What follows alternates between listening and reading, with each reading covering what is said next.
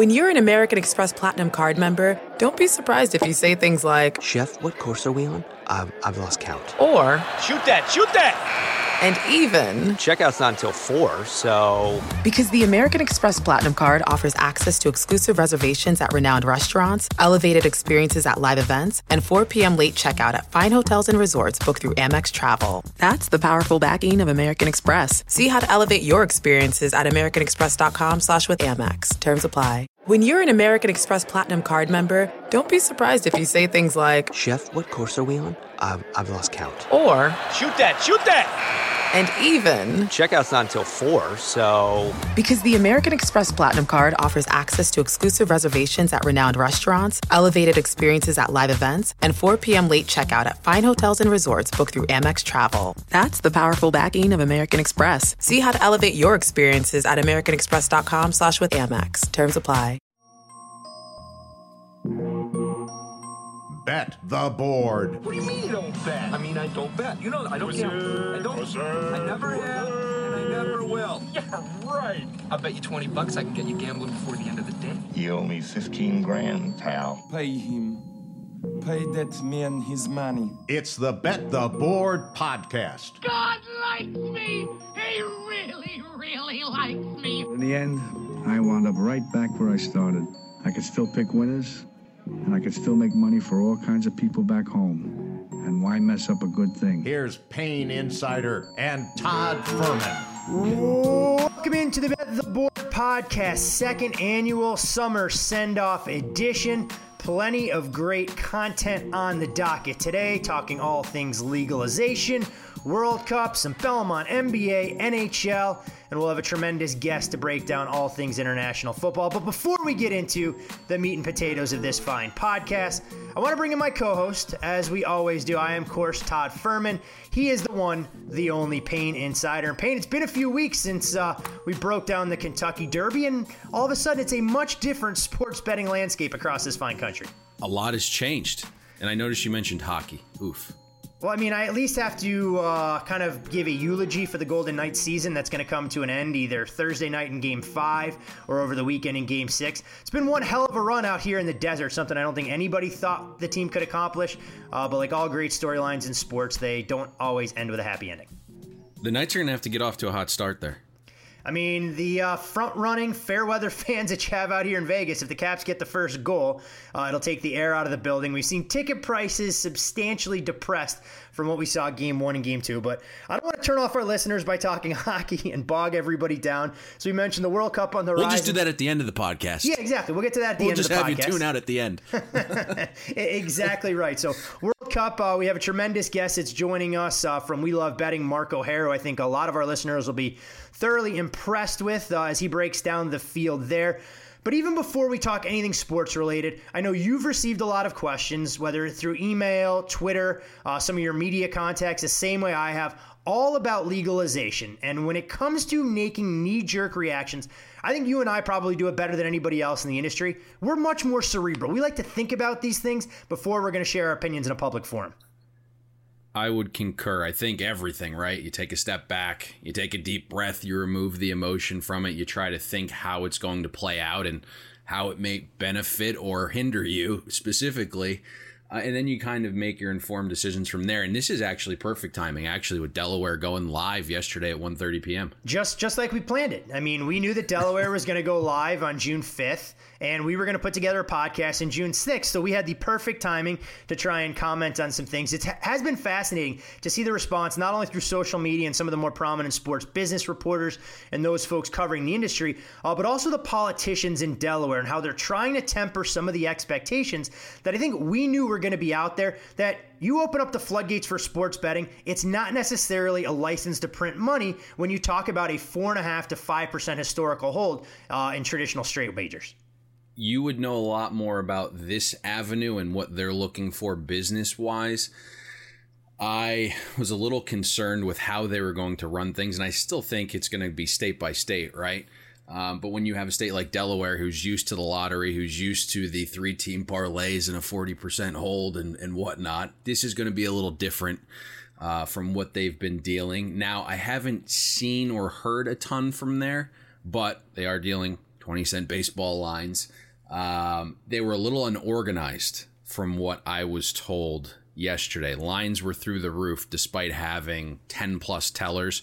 None of the kiosks were set up. And that will be interesting.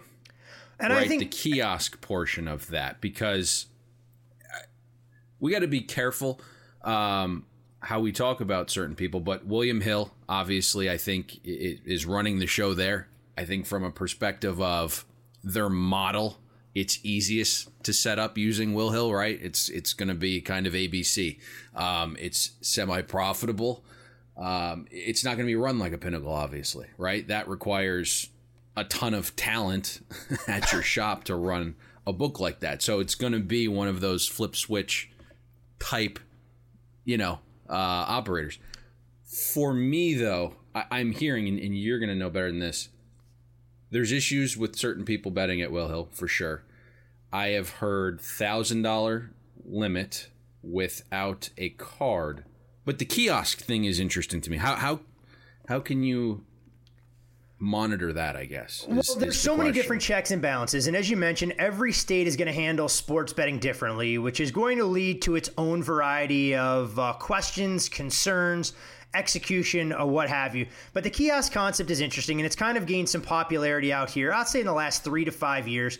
You can bet smaller denominations there. You can typically go up there and rebet over and over again. Ultimately, right. the games will kind of cap out, but it's not one of those things that you're going to just be able to go 100 bucks, 100 bucks and put down, you know, five to $10,000 in that type of setup. You mentioned the limits, and I think that's going to be fascinating to see how everybody handles it because the way it works in Delaware, which is going to be different than other states, is the state lottery has commissioned William Hill to kind of be their risk managers. So when you look at Delaware and the breakdown of the economics, there's essentially three different mouths to feed from it. It's the Delaware lottery, it's going to be the racetracks themselves, the horsemen and whatnot get a piece of it, the technology provider, which I believe is Stadium Tech. So there's so many moving pieces that are going to factor into a state like that. Now, when New Jersey and Mississippi come on board, which appear to be the two states most likely to get all of this stuff done and taken care of before football season, then you're talking about something more in tune with what you see in Nevada, where you'll have your MGMs of the world, your Caesars, and some of your other big box casino operators looking to handle things from you know, within. They're going to have their own risk management, however they elect to construct that, their own frontline staff, and try and create that Vegas style experience with tax rates and everything else that are commensurate with it instead of going the third party route. And that may be a little bit more telling sign, but I think Payne, honestly, for all of this to take hold and to be effective and to realize the revenue potential and the large numbers that everybody has thrown out there, all these states have to figure out a mobile component because without mobile, I mean, you're talking about getting one one hundredth a piece of the pie, uh, especially in a state like New Jersey where your population centers are a far cry from some of these racetracks uh, that where you'll have betting, and especially Atlantic City, that you're going to limit some of the upside and revenue generating potential for the operators. So, two things to what you just said. The first, uh, Caesars feels ripe because they have casinos it's, it's Caesar's Harrah's, right? So they have shops set up all over right now, all over the United States. So it's basically just what getting a sports book up and running there, maybe even just not what your full potential sports book would be, but something just to get up and ready in time for football. And I think the second thing is mobile. You nailed that. I I talked to some of these books out your way, and they're saying up to 65% of their handle right now is going through mobile platforms. So, how far away do you think mobile is for some of these places? I think mobile is going to take a little bit longer just because there's some, excuse me, a number of differences that they're going to have to try and address there. So, the goal for some of these states is hey, we just want to be first to market. And I think that's part of why Delaware pushed right. so hard. They realize that there's going to be increased competition in the area from New Jersey, from Pennsylvania, which is a different case in and of itself, uh, and Maryland somewhere on down the road. Uh, but I think, you know, New Jersey and Mississippi Mississippi that have had slightly more progressive gaming commissions uh, and more favorable tax rates, they're no dummies. They realize how quickly those components have to go. And I think that's part of the reason that New Jersey initially said, hey, we're going to start taking bets on the NBA Finals, that they haven't moved so fast. They'd rather do it once and do it the right way rather than kind of piecemeal stuff together and have to push through separate bills. You do have a number of casino operators who want to make sure that maybe they can buy themselves time. If it's 30 days, 60 days, what have you, because they want to have the right people in place. They want to be able to create a good customer experience because there's going to be nothing worse if you run the market in the dog days of summer in July to get a World Cup better in there they come to Atlantic City. They go, you know what? I had a miserable experience. I'm not coming back for football season. I don't want to deal with this headache. I don't want to try and get involved. And it ends up being one of those things where you cut off your nose to spite your face. So mobile's coming. I think it's going to take a little bit longer. And some of these states also have to try and figure out where they're going to be able to take action. I think what's lost in Delaware, there's no provision right now for college football or college basketball. So it's professional sports, mainly the four big box, the World Cup, and auto racing. And auto racing is very compelling. Not so much because the handle it's going to do, but you have a prominent racetrack in Dover where you're going to have a playoff race come the fall attached to a track. I'm very curious to see what kind of race handle they do uh, for that particular weekend. I saw the clauses on on the bottom of their sheets about the college football wagering and college athletic wagering and all that stuff. That was interesting to see. Um, I think the next question, and, and you're good to answer this, and I know we've gone back and forth via text, and we think slightly differently on this topic, but impact on Vegas. I'm of the mindset that it's not going to fundamentally change what happens here. Now, maybe you'll see a slight tick down in overall numbers, um, but I'd have to imagine from some of the traditional operators that are going to have a presence in other states, they're not going to lose sleep over it because what's the difference if you take a sports bet into one risk management pool if you're MGM and it comes in from Atlantic City or it comes in from one of your properties in Nevada? Now, maybe around big sporting events, Super Bowl, NCAA tournament, Kentucky Derby, what have you, you see a slight decline in visitation and some of the ancillary revenues that come with it. But for me personally, I'm not of the mindset that it's going to have a material impact on the overall race and sports business out here. I do think it's important for Vegas to try and figure out how they can stay ahead uh, when it comes to some of those other travel amenities that are out there and not see an overall decline in gross gaming revenue like they've seen when you had local casinos popping up through every metropolitan you know area across this country. See, that's a good different uh, you differentiating that because big box versus standalone, right? If you're an MGM or you're a Caesars, and and I follow the stock market, I follow pretty much any market, and Caesars stock has gone through the roof with this. So I don't think they're going to be in that mix. But if you're not a big box, I think eventually you will see a percentage of your pie gone, right? Like I know a lot of people have this idea of Vegas and how great it is and all these things and there's this there still isn't a there it's still nicer than than ac but any percentage of your pie getting chopped is a percentage you're missing right? And i think that's going to hurt. And i think day one what does it look like? Is it 1 or 2% two years from now is it 5% six years from now is it 20% like there is a slice of that pie getting taken out. And when i always look at stocks i try to find the human factor within them right? I, I kind of put myself in the shoes of a human being and say, hey, how would this stock change when humans interact like they usually would? And so I think when you're getting that bachelor party, right, for the weekend, are you going to want to spend 11 plus hours in the air um, at an airport of your 48 hour trip going to Vegas? Or are you going to want to take that hour trip up to AC? Um, the guy that lives in Mobile, Alabama, and he can drive an hour to Biloxi and he's able to do that. It's an option to do that once a week. Is he going to need that that uh, itch scratched to where he's that biannual trip to, to Vegas is still happening? Those are the kind of things that I think you have to factor in from a human perspective. Like I can't see someone who plans that trip every single year for Vegas because they don't have an option now has the option to do it every single weekend if he wanted to those are the kind of people you're going to be missing in Vegas, I think. And I think it's inter- going to be interesting to see how some of these other cities, and it's not going to be the standalone racetracks, but it's the Biloxis, it's the Tunicas, it's the Atlantic cities, and what the increased potential visitation does. Does it mean more nightclubs? Does it mean better restaurants are coming back to these casinos? Does it mean better strip clubs to try and highlight some of the issues and some of the concerns you could potentially have for those bachelor parties or those larger groups that may have gravitated towards coming to Vegas with using sports betting as the primary driver.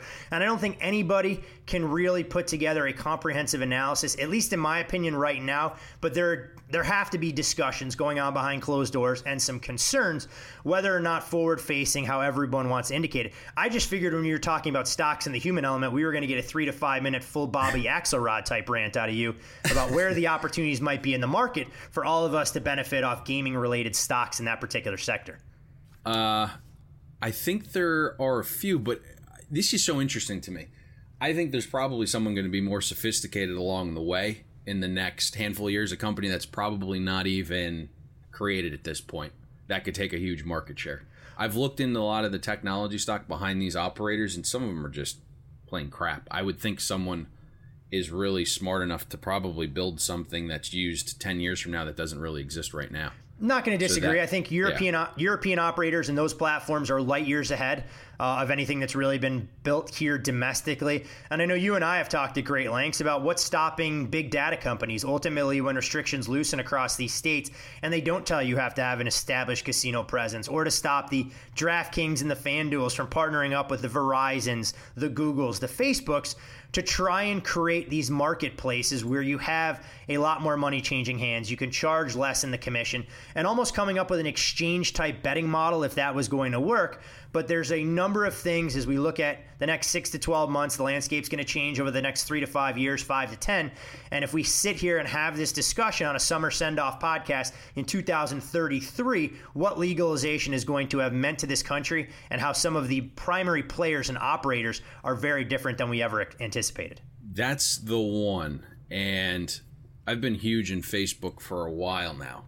Uh, I know a lot of people were scared off after the Zuckerberg testimonies a couple, I don't know, shit, it was probably a month ago now. And you could see the stock dropping from like 155 down into the 130s, and everyone's panicked. And I think a lot of savvy people were buying in at that point because it's jumped back. But I remember Zuckerberg saying, like, hey, we're, we're built and ready to go for gambling. They tried to implement something with poker and casinos like two or three years ago and then kind of got their hand slapped by government and they kind of went away. But the platform's built. And I know that's why a lot of people, savvy people, were investing in Facebook, not because like your 60 year old mother's going through menopause is on there eight hours a day. It's it's because some of the technology they have with potentially getting into gambling. That's going to be the best thing. If that if that happens where Google and Facebook get involved, then you're talking about Google, right, having like 2 billion users a month and you might be able to get dealt minus 103.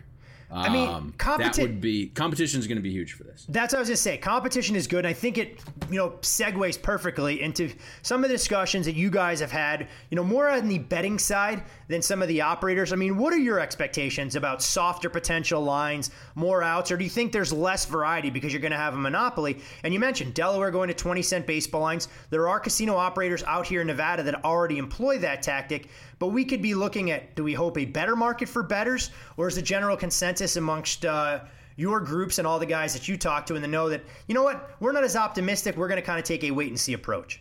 So initially, not as happy as most, right? It, it became a, a, celebratory day for the entire social media world that was in gambling. It was like, this is going to be awesome. And we're just like, man, this, this could stink a little bit here especially when you talk about the operators that are poised to have a stronghold on the market. Now, relationships are always key. Uh, you can have relationships with a nice sports book manager and, and get your way. Um, but certainly, like the limit restrictions hurt a little bit. But overall, I think if here's the biggest thing, and I, I don't know if I want to even get out there and say this, but like Delaware, as, as we alluded to, uh, between me and you, isn't going to be on the screen. Yeah, right? that, they're not going to be on the Don nope. Best screen. They're right. going to be dealing a different line than uh, what William Hill is going to be dealing to the rest of the world. So stuff like that hurts a little bit. I think they're not going to want to deal to a certain type of better. Now that said, with all these options now opening, uh, the fastest growing job in the United States might be the runner. because I mean you're going to be able to pot shot all these guys for for a nickel for 750 I think um, so they could be beneficial there now if all these companies go on the screen like an MGM like a Caesars and you have casinos operating in the tri-state area, you might be able to if you're in Vegas or you're in another state, be able to get better lines where they're going to have to artificially inflate, you know, the Eagles or the Giants or the Jets, things of that nature. Um, and, and when there's more unsophisticated money in a market, there's opportunity there for sure. It's just a matter of navigating the setups, which is a little bit scary. The other aspect of this is, you know, let's not sugarcoat this. I know we don't want to, we want to deliver good content. It does hurt, you know, you always want to kind of be PC and not ruin some of your options. But the reality of this is, what does it do to the local bookmaker and how does that affect professional betters, right? And that's the semi scary part to this is you would think once it becomes legalized, states are going to really crack down on the local bookmaker. What does that look like? Does it suddenly become a felony? What what does that look like, right? So a lot of those shops are going to get shut down. Obviously, like you know the mob run ones, they're they're going to still operate. But like the guy who's running one out of his bar, and it's twenty percent of his business, is he taking the risk running that book to have his bar shut down? Likely not. Those are the kind of local bookmakers that are going to be going away because of this. So that hinders some some options for outs as well from yeah, for, the professional sure. better standpoint. I think the dynamics are going to change quite a bit. I mean, when you look at the European marketplace, I don't think there's an awful lot of discussion about the corner bookmaker there. I know other jurisdictions do everything they can to try and crack down on those guys. And if it's you're not your primary source of revenue, do you want to deal with the headaches and having law enforcement breathing down your neck with the potential implications from there? You mentioned how some You're of the PC corporate guy. You said that much nicer than I did, much cleaner. well, I think you know when you think about this and all the unintended consequences, it's a term in business that you know you could have the best laid plans. You could think you have everything mapped out perfectly. Uh, and it's the things that we don't think about and, and how it'll ultimately come back to rear its ugly head. So you mentioned right, runners. and that conversation, right? That conversation initially, when you talk about that local bookmaker, like everyone's initially talking, hey, well, the player isn't going to gravitate away from not having to post up versus posting up. Certainly, that's that's something to think about, but it's just a matter of deeper thinking and saying, damn, that whole operation might just go away because the guy running it doesn't think it's it's worth losing a bar, losing another sector of his job for this small percentage running book, right? It's more than hey, uh, post up versus not post up. Well, and I also think there, you know, whether we want to address it or not, there is a pretty large contingent of individuals that have shied away from sports gambling in a greater capacity because they do have a sensitivity or they're a little bit more concerned about working with a corner bookmaker or some of the potential options that are there where you know money isn't going to be an issue. They they're not worried about posting up. While we talk about the attractiveness of credit all the time but there are plenty of folks with large dollars who stand to lose a lot more dealing with a corner bookmaker that now may want to put money in these accounts and play through regulated operations and never have to go through some of the issues that I think Payne you know maybe all of our listeners haven't dealt with before but trying to get paid I mean, we always hear stories, and you do growing up, about the bookie knocking on your door trying to collect from the deadbeat better. There are as many deadbeat bookies out there that want to take six to nine months, if that, to try and pay off their customers if you're consistently finding an edge. I heard you did pretty well there, though. Yeah, I mean things t- things You things worked you out. got, uh, you had some muscle there. You, you know you know the right people. Things tend to work out in your favor from time to time. Well, There you go. Um, Well, and, and I mean, we talk about some of these states, and you know, certain ones are going to come online faster than others. I think we're talking about 30 plus states, if you believe some of the high level studies that have been done over the next three to five years, and what the market's going to look like state to state. I mean, Pennsylvania could be very different than what you're going to see in New Jersey or New York. And I mean, my running joke is I wanted to get on the phone and try and see how I could buy bar space in Hoboken, New Jersey, if I'm going to have a mass exodus of New Yorkers trying to come across the bridge on Saturdays and Sundays during college and pro football season to be able to bet. And I think you know, part of it is how does the DraftKings, how do the fan FanDuels of the world play a role here? Is it gambling lounges? Where do they fit in? So many questions yet to be answered, and I'd be lying if I sat here on the podcast, tried to preach from the ivory tower, and said I knew exactly how things were going to look even 60 days from now. That's what I was just about to ask you. How tough is it to potentially get a license, right? Is the guy who who's running a 7-Eleven right now is he able to implement a kiosk with a license in his 7-Eleven is Hooters, like sports bars. Are they going to be able to set up kiosks? You know, you go to Hooters, some of them now you can you got the little video poker, all those things. Are they going to be able to have a kiosk set up for betting because that seems like it would go pretty hand in hand, pretty easy. I think you're going to find people that stay ahead, and that's what one of the things that William Hill has done so well to establish a footprint uh, in the state of Nevada. I mean, you can find their kiosk deposit and withdrawal centers in just about every truck stop and small video poker bar uh, throughout the state. It's not just Las Vegas. You go to Searchlight, you go to Primm, you go to State you Line, need? you go Like, to I guess I guess for this, if I'm if I'm the guy at the 7-Eleven, I own a 7-Eleven, I want a Yep. betting kiosk. I need to get a license, correct? From who? Um, you know what? I'm not quite sure, and this is an area I'm a little bit deficient on. I don't know if William Hill comes in. They establish uh, their sa- safeguards and their regulations. I know they have a they very a nice strong cut. relationship with like a PT's pub out here that's got Right. 30 plus locations. So I'm sure it's a level of uniformity that you're going to see in other states. Now, what it takes if I decide, hey, I want to go in this convenience store, I want to set up a relationship here. It's not just easy as putting it in like an ATM. You have to meet gaming regs, and every state is going to be different in that regard. Whether it's KYC for Know Your Customer, whether it's anti money money laundering laws, or it's just the sight lines to be able to create that facial recognition uh, that you can handle remotely. Because there's nothing that fears a gaming that a gaming commission fears more than underage sports bettors, banned patrons, and the like trying to find ways to circumvent some of the checks and balances and the safeguards that they've worked so hard to put in place. Yeah, this is going to be interesting. Um, I guess the next question I had for you, because you're much more, you're better at this, you're much more well versed in this. How far, I guess, is mobile the next step, and then, or, or I guess, how do we compare mobile to betting in a stadium?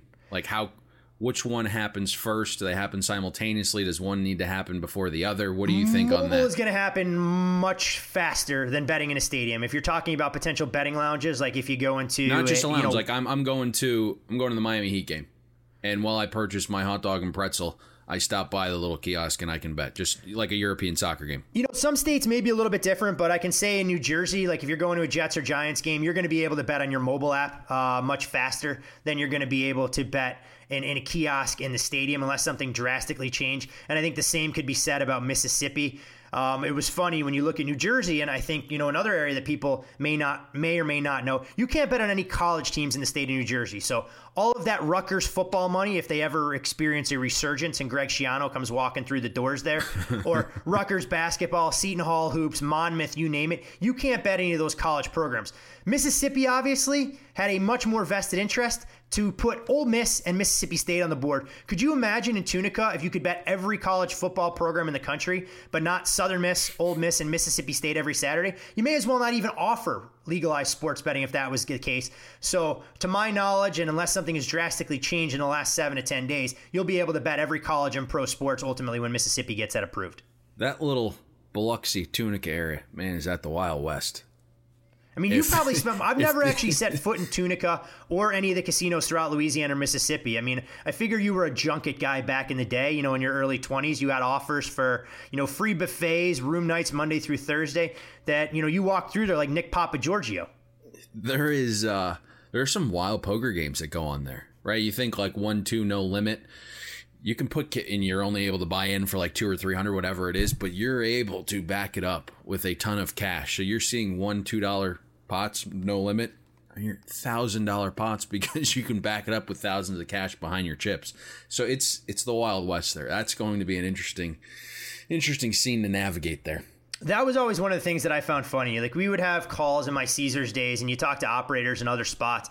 Vegas, you always figure it's the glitz and glamour. You're going to be able to pick the folks out of a lineup that are wearing, you know, the fancy suits and the designer shoes, and their girlfriends and wives are carrying those, you know, expensive handbags. Maybe not quite in the LeBron James forty-one thousand dollar range for handbags, but somewhere in that general vicinity. Whereas in Tunica, Biloxi, you got folks coming in that may be in agriculture or any business. They may have shit on their boots and they're walking in with their $100,000 lines of credit. So it always fascinated me that you can't judge a book by its cover, uh, especially in other, some of these other gaming markets that are out there. Oh, it's a wild scene. I think I spent Florida, Ohio State national championship down there. So it was the big three for the Florida Gators versus Conley and Oden.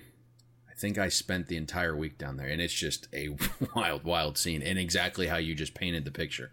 I mean, Ohio State that year shouldn't have even been in the national championship if it wasn't for some bullshit shenanigans against Xavier in what the second round. Still can't Yeah, believe it. they had an early, an early scare. Still can't believe I couldn't cash my ticket plus eight and a half, plus nine. But I digress in that regard. One last thing on Pennsylvania, and then I want to get your take on another thing that'll come along with legalization and how Bet the Board sees itself kind of going forward, which I know a lot of uh, our listeners have shared strong opinions on, uh, and we thank all of them uh, for doing so.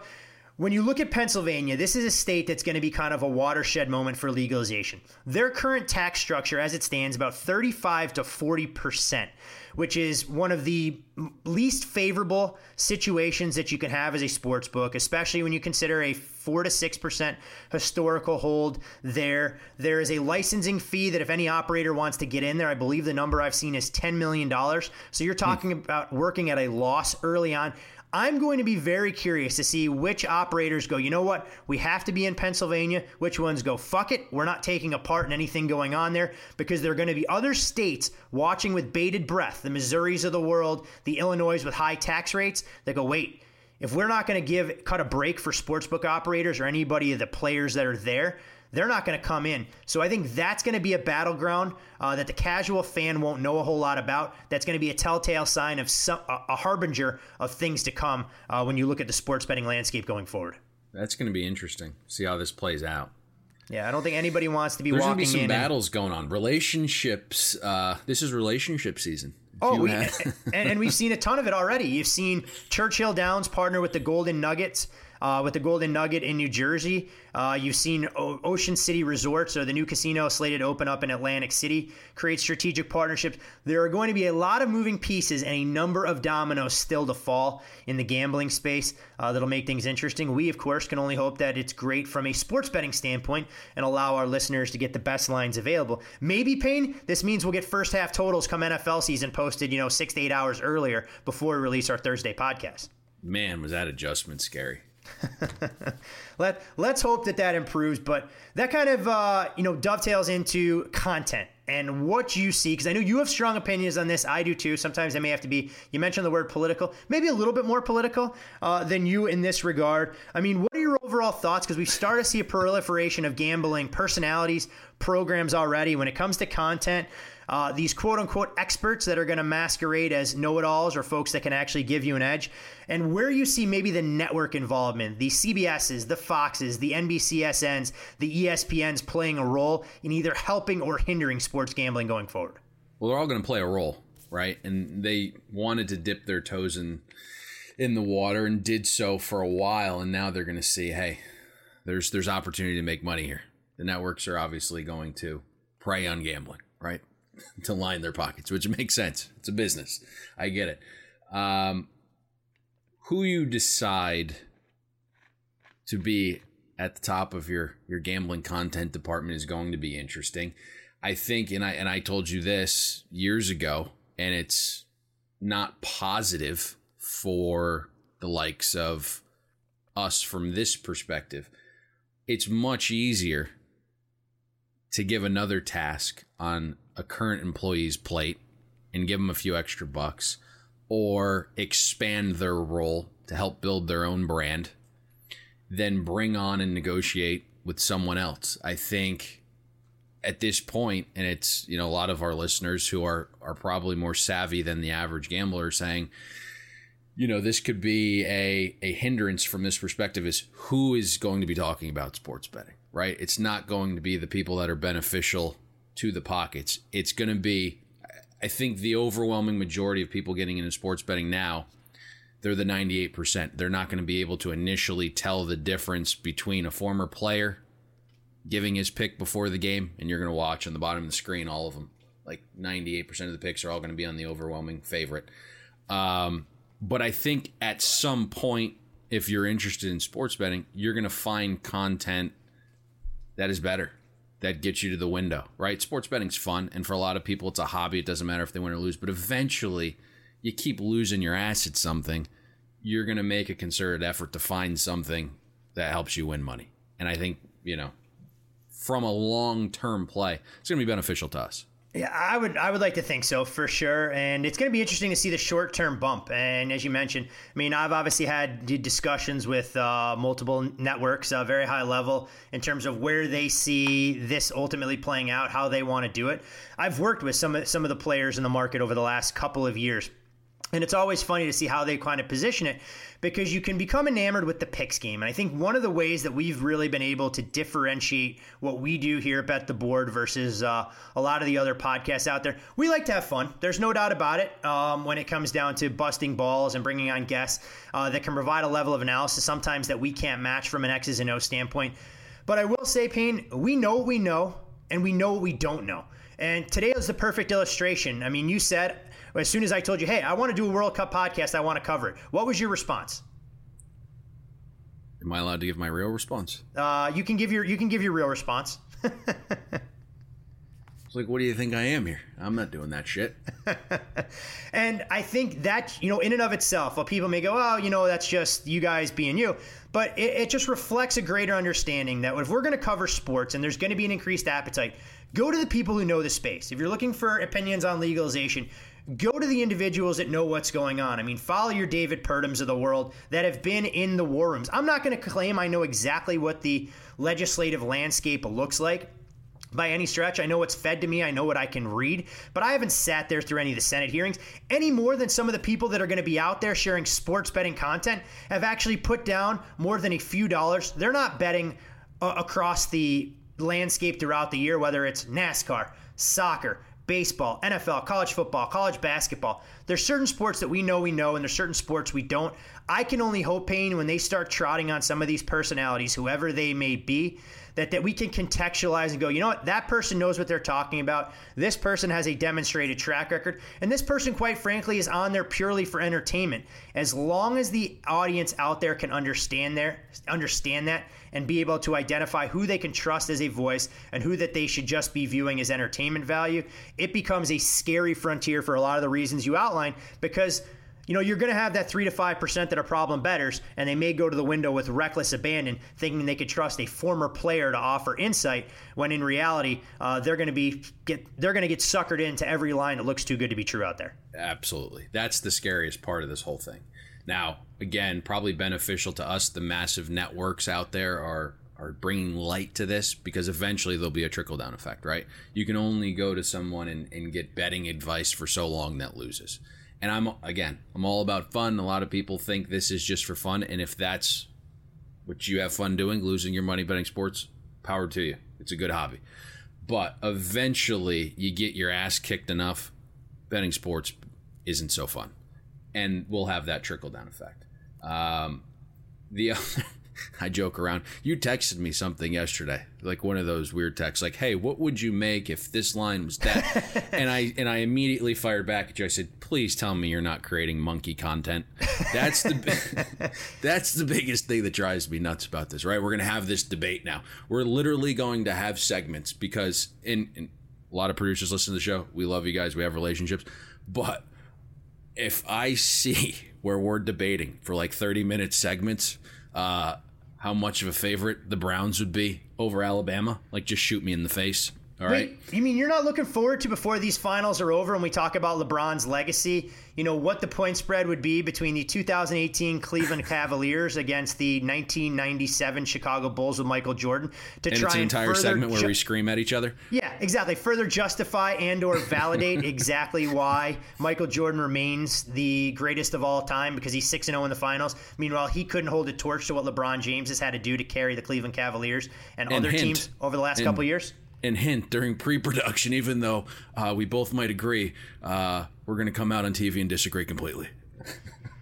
Gonna be a fun time, man. Gonna be a fun time ahead, and we can only hope uh, when it comes to content distribution that our listeners can't speak for everybody out there.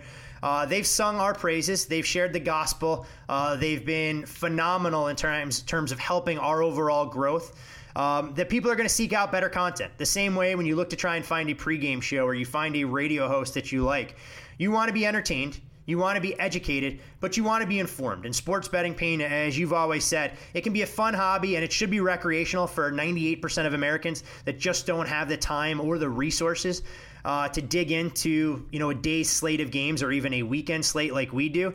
But at the same time, you want to keep your money in action a heck of a lot longer than watching these one and nine stretches become common occurrences because people that aren't willing to put their own money on the line are going to be the ones screaming from the rooftops that they have 500 star locks or any other terminology that you and I often agree sends chills down our spine that they throw it out there uh, as common as common parlance. That's going to be the other interesting element to this. I've already seen it through social media, getting followed by these new Twitter accounts that pop up of handicappers. That's going to make this this industry a little more interesting too.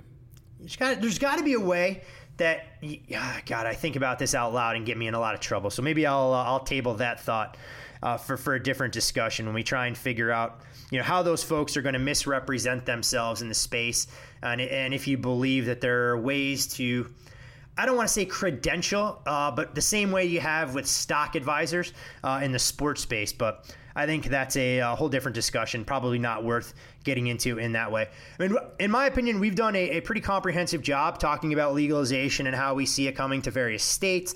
I know some of our listeners are going to be impacted differently. We have folks across the pond that are already able to bet legally uh, through the UK or other jurisdictions out there. Uh, I think it's an interesting time ahead. Uh, and when we recorded our Kentucky Derby podcast at the beginning of May, I never in my wildest dreams anticipated this would happen as fast as it did but we knew legalization was coming. We just weren't sure what it was going to look like uh, and how quickly it would happen. So I have no to imagine. Did. And even the people on the inside, right? You could certainly plan and say, hey, I'm, I'm building a company based around sports betting, and it, it's clear it's coming. And no doubt it was clear it was coming. I think it was the timetable that shocked everybody. And we're in obviously pretty tight with the AGA, and, and while they were overly optimistic, right? That's what they needed to do. They wanted to push this forward they would tell you they're shocked at, at how quickly this happened as well. And I think, you know, for an organization like that that's lobbied so hard for legalization uh, and putting the power back in individual states, they're going to have their work cut off for them. Uh, they may not say it publicly, but the AGA's work, in my opinion, is just getting done. And yep. speaking of the AGA, I guess a shout out and a uh, special thanks to a friend of the program, Geoff Freeman, who announced earlier this week that as of August 1st, they'll be leaving that organization to join the uh, grocery. I'm going to butcher it. Something involved with the Grocers Union uh, to try and handle that. I know he was integral in pushing for legalization. And maybe, Payne, that means when we get Geoff on there for like closer to football season, we want to bring want to bring him on for a few minutes, he can actually pick a winner in some of the games instead of just abstaining to make sure he can protect the integrity of his post. Absolutely. So, plenty of stuff on legalization. Obviously, we reconvene in August. Uh, we'll have more information for you on that front uh, and be able to speak about it from an even more educated standpoint. But there are some games taking place, and there are wagering opportunities to be found all summer no greater than what you're going to see in the World Cup starting in Russia on June 14th. And should you want to get into all of that wagering action and take part in what betonline.ag will offer for you. Take advantage of the promotional codes we have available. First time sign up 75 BTB is what you're going to want to put in for a 75% sign up bonus for those folks looking to reload that may have taken some time off after college basketball season or maybe even after the Kentucky Derby. 50 BTB is what you're going to want to use and you can get all of that information at promotions.betonline.ag backslash bet the board. And Payne, we've kept our uh, international football specialist waiting long enough. It's time to welcome him into the Bet the Board fold. I've been a big fan of this man's content for quite a while. There's no one better when it comes to analyzing international football across every major league. You can check out his definitive guide to the World Cup. It's a pinned tweet at We Love Betting on Twitter. More importantly, though, I encourage anybody, soccer enthusiast, soccer diehard who wants to put a little skin in the game to follow him on Twitter at Mark O'Haire. Uh, Mark, thrilled you had some time. I know you just finally emerged from your soccer bunker over the last two and a half, three months. Yeah, thanks, Todd. Thanks for a very kind introduction there as well. Very flattering and, and honoured to be. Uh, you think that way, but uh, yeah, it's been uh, it's been very many months of, of hard work and preparation and research and analysis. But we got there eventually on, on sort of earlier this week, and the the feedback to the magazine's been been brilliant, and it's uh, makes all that hard work really worthwhile. So I'm, I'm glad people are enjoying it question on the World Cup in the greater context. I mean, we talk about American football and hey, sometimes the biggest games don't offer ample value opportunities and some of the betting. Where does the World Cup stand for you uh, and some of your football handicapping in terms of offering opportunities? Or do you feel like, you know what, this is just a marquee event. We have to cover it in some detail. Or do you feel there's actually uh, ample opportunity to make a few bucks?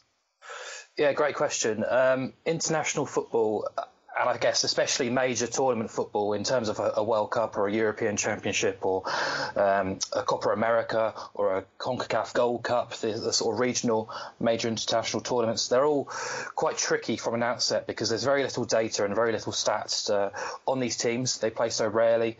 They play so rarely competitively against good quality opposition as well.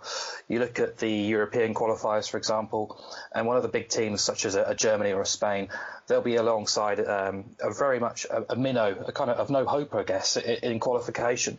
You'll have teams as small as uh, Andorra and Liechtenstein and San Marino playing against these teams. So there's very little you can sort of glean from those kind of games. Um, so the actual sort of data set's very, very short and, and small. But uh, there is a bit of evidence, obviously, you can take from qualification, but you've got to sort of feed out the noise as much as anything else. Um, qualification can last for, for over two years. In that time, teams will change management, teams change players, uh, change system as well. Uh, you look at the Asian teams. There's five Asian teams at the World Cup this summer, four of which have changed their coach in the past year alone.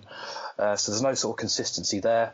Um, but there are a few narratives that you, that you, can kind of follow or, or look to oppose. Uh, the media will often hype up certain teams or, or, players, and it's a case of trying to find the right side of those narratives, I guess, to to, to push or, or, to oppose. And there will be a, quite a few overrated nations. Uh, England is always fairly overrated just because the the power of money over in the UK and Europe towards them.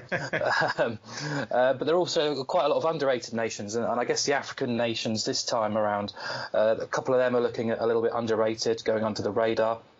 Um, so yeah, from a sort of punting perspective, it's a case of, of, trying to find the sort of strengths and weaknesses of these teams, understand the coach's philosophy, how he likes his teams to play, how these teams might set up and, and react accordingly, um, and also just be aware that, that shocks and upsets happen all the time in the World Cup. It, it's full of them. The pressures are immense. The games come thick and fast, and football is a very low scoring sport too, so luck does play a, big part. There are extra variables in, in, football, or as you say, soccer, so um, that does have a huge effect. Um, and also, it's very unusual for sort of soccer teams to be cooped up in a, in a hotel for, for longer than three weeks. Um, so you need to have a, a, good dynamic amongst the squad. Um, uh, you know, all these kind of factors need to play a, play a part. And there's a few teams. The reason I said that last point, there are a few teams in history who uh, are kind of known to either blow up off the pitch. You know, always there's always infighting or there's problems with bonuses and that sort of thing. So it's trying to be aware of which teams, uh, you know, where these teams are in terms of a, a, mental space, what their aspirations are, how they're likely to approach things. And then, you know, a lot of it does come down to your own opinion and, and, how you see these teams and, and players in particular, um, you know, coming together uh, and producing. Um, I was at a, an interesting preview night recently where uh, a collection of either World Cup winners or World Cup previous stars from the World Cup were talking about their experiences, and one of them, uh, an England player, came out and said uh, he never enjoyed playing in major tournaments because he was essentially cooped up in a hotel with a load of players who he, he did he disliked because his team were you know in ri- direct rivalry to these players on a, on a week to week basis. So it was a very strange dynamic, and I think that's really, really interesting when you look at certain teams like Spain at the World Cup. You know, you've got the, the Barcelona and Real Madrid players who uh, apparently hate each other. Well, they're now suddenly teammates.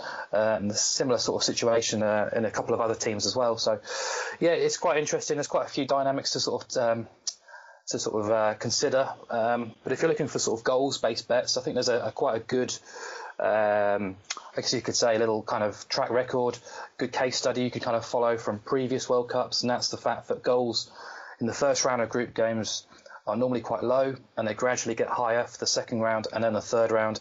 But then in the knockout phase, it, reduces right back, and um, because obviously the, the pressures of, of, the match are, are, much more significant.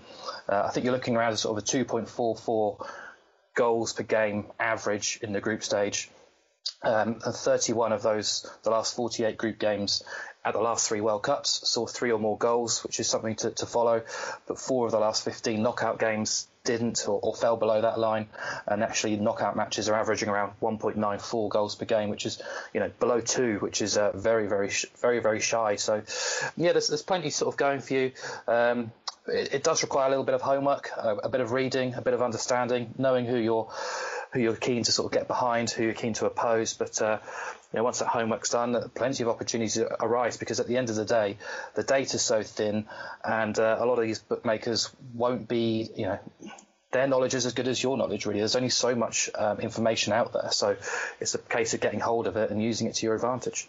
Well, I will say, Mark, when you're talking about unders and rooting for nothing to happen during sporting events, you've come to the right podcast. I mean, we've kind of separated ourselves from some of the competition. We love nothing more than American football games that go to the half at 3 0. I will take umbrage, though, with something you said talking about European qualifiers and minnows. It was actually a CONCACAF minnow in Trinidad and Tobago that kept our beloved uh, Team USA out of this World Cup. So yeah. I have to be careful. Nothing can be uh, assumed as a mere formality when you talk about it, but obviously it changes the dynamic of this tournament. And I think that's part of why you're going to see American fans looking to get behind nations they might otherwise not have, um, and, and really want to try and identify some of those investment opportunities that are out there. Which I guess leads me to a more comprehensive question, not so much just in philosophy for the World Cup, uh, but what kind of advice you know, on a very high level, would you give to some of those soccer punters that may not have a familiarity? They might not be fans with MLS when it comes to, you know, the two way, the three way, uh, and the totals market, specifically both teams to score as well without getting into some of the more complex derivatives.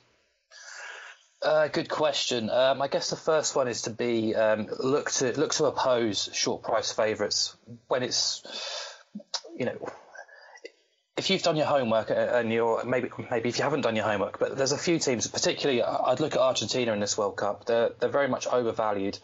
I know I, am kind of probably going to contradict myself here and say that um, earlier I sort of suggested that qualification wasn't necessarily a great sort of barometer to success because it's not 2002 Brazil barely scraped into the World Cup. They actually went on to win the World Cup, but Argentina have had a terrible, terrible time of it in the last 18 months but they're still being rated as if they're the Argentina of old. And that has that is because they've got the greatest player who may have ever walked walked the earth. But uh, whether he can sort of gather that team and, and bring them through, they're, they're, very much being valued as if they're the Argentina team that have won the World Cup a couple of times. So it's a case of trying to find these teams who are basically being overrated due to their name and due to maybe a couple of names in the squad as well, um, and trying to find sort of reasons to oppose. There's a, there's various other little things I used to sort of look at, but uh, unfortunately this World Cup there's there's very sort of little kind of other variables to sort of take into account, such as days rest or or travelling. Um, there are quite a few time zones in Russia, but most of the teams are sort of positioned where there's there's not too much travel involved. I think they've got sort of four or five days between each games. Uh, which hasn't always been the case. You go back four years ago in the World Cup in Brazil, you had different, not necessarily different time zones, but such different climates across the whole country. There was a there was a couple of group games played in Manaus, which is essentially the Amazon jungle, and uh, teams who went to play in Manaus, none of them actually won their next group game because uh, the, the sort of toil of playing in that heat and that climate really, really took it out of them. So, uh, unfortunately, Russia, the, the weather is going to be reasonably um, stable throughout the country. It's not going to be too hot, really. Um, perhaps in a couple of cities like like Sochi, it might get a little bit hot, but uh, more often than not, it's going to be pretty stable. The temperature, travel's reasonably comfortable or, or, similar for everyone as well. So it's actually quite hard to kind of find different set of different set of angles. So for anyone who's kind of new to the game, I would be looking to, to sort of punt the goals angles. Um, just because um, you know the evidence is there. It's, it's been sort of proven over not just one or two World Cups, sort of the last five, six, seven World Cups, that this is a, a kind of pattern that does tend to play out quite often. The opening group game, nobody wants to lose naturally. So the, the, the, sort of goal angles are, the sort of goal numbers that are quite low. The second group game is, is more of a, you know, we must win this. If we've got to have a chance to, to qualify for the next round, we have to win this. So naturally teams are more attacking. And in the third group game, either two teams or sorry, one team might already be out, one team might have already qualified. So the pressures are a little bit less. Teams come out. That obviously the teams who have to get a victory are going all out for a victory. Uh, other teams are playing reserve players. Other teams are already thinking about the flight home. So naturally the, the sort of pressures are off and the, and the goals tend to fly in. But then, especially when it gets to the knockout phase, I'd be looking to oppose goals almost everywhere really, um, unless you have got a, a sort of um, not necessarily a minnow, but a bit of a, a dark horse up against a, a big team or uh, you know, if, if, you're looking at the odds are completely skewed in one way, then naturally the goals should be should begin to flow. But um, I would be looking to oppose goals where possible in, in the knockout phase. It doesn't phase me in the least to root for a game ending nil nil. I've identified a couple spots myself, especially uh, in the first set of group stage games. When we look at the familiar powers, I mean, we talk all the time about dark horses, uh, as you mentioned, and teams that can kind of come from off the pace to surprise. It still is an event, uh, the World Cup as a whole, that's really lent itself to the blue bloods and the traditional powers. I mean, you really have only eight nations in total uh, that have won World Cups, and one of those prominent nations won't even be there. The Italian side, who's won four of them, Brazil, five-time champion, Germany, the defending champion, won four titles of their own. You look at Spain, France, Argentina. That whole bucket of, we can call them favorites or co-favorites, all priced more or less in the single digits. Is there a particular team in that quintet that really uh, ha- offers a little bit of value, or what's your take when you try to identify the favorites and how they should be priced, maybe in the outright market uh, as much as some of their individual matches? Yeah, so um, just from a personal point of view, uh, I think this World Cup is going to be between three teams. Um, Brazil, Germany, or Spain. Now, I was really, really keen on Brazil about 18 months ago, uh, and up until probably around sort of March, April time. And then my doubts started creeping in. I started cooling. The market kind of moved towards them. They've been backed into favouritism, which I just don't think is right. Um, Neymar, their star player, got injured uh, earlier this year. He returned at the weekend, um, and he looks to be over his over his issues. I think he broke his, broke his foot, but I still have nagging doubts over him and his temperament. He's quite a petulant character, and this team does actually lack leadership as well. Uh, the coach Tite, he's uh, he's been rotating the captaincy uh, throughout his tenure. Now Brazil were, you know, absolutely a shambles before he came in about two years ago. They were in danger of missing out on the World Cup, and Tite came in, uh, revitalised the squad, and they qualified with flying colours. Uh, but he has been rotating the lead, the captaincy. So you know, each to every game, he's, he's giving the captaincy to a different player. There's this kind of shared leadership model. Uh, but arguably, their, their biggest leader is, is Dani Alves, quite a you could probably, I guess you could call him a veteran, uh, a right back, rampaging right back, absolutely outstanding player. Um, he's injured, uh, so he's missing the World Cup, and that's a big blow because outside of him, I do worry who's going to be the actual leader on the pitch. Uh, and, and, there are a couple of other doubts as well. Their midfield is, is quite stodgy. They do rely on Neymar and uh, Philippe Coutinho quite a lot for their sort of creative play. Um, you know, there's no real concerns about their ability at all. But Neymar's uh, condition is obviously a little bit of a concern. They've got loads and loads of momentum, loads of confidence as well. Tite's been fantastic. The the winning games, the draw draw's pretty kind too. But there are a couple of little doubts that have kind of crept into me um, recently. So personally, I really like Germany and Spain. Uh, Germany, you know, I think it's not since uh, the 1960s has anyone retained the World Cup, and I think only three of the last 15 defending champions have even reached the final the following four years. So, you know, history is against them. Uh, but the Germans just, you know, they're a machine. They've reached the, the semi-finals in the last six major tournaments. I think they've only missed the World Cup semi-finals in five of 18 appearances, which is, you know, just a ridiculously good record. They've got this sort of temperament and confidence about them that they just feel that this is their, their place, really, the top table of international football. They're all on the same page. They respect the coach, and the coach has obviously got proven ability at winning major tournaments. I think they've got variety, uh, they've got ability. Uh, defensively, their goalkeeper and, and, and, three of the back four in, uh, in defence all play for Bayern Munich, so there's a familiarity about their defence too. Uh, and compared to four years ago, I actually think this team's moved on and, and is stronger. They have lost a bit of experience in that team, but up front now they've got pace and, and a bit of guile in Timo Werner. Toni Kroos is uh, an outstanding sort of deep lying playmaker in midfield. Joshua Kimmich is, is world class in his position out right back as well. I don't actually see many weaknesses in that team. Um, possibly in defensive midfield, uh, Sami Khedira is getting on a bit. His condition to play probably two games in a week isn't great, but they have got backup. Um, and the likes of Mesut Ozil, Julian Draxler, Marco Reus, attacking midfielders who always seem to turn it on for the for the national team. So um, the kind the draw is very kind as well. So um, they've got a nice little route towards the sort of quarterfinals, semi-finals. So definitely be considering Germany, but also Spain. Um, Spain are a little bit bigger in price, and that's because they've been drawn into a, a really tough group.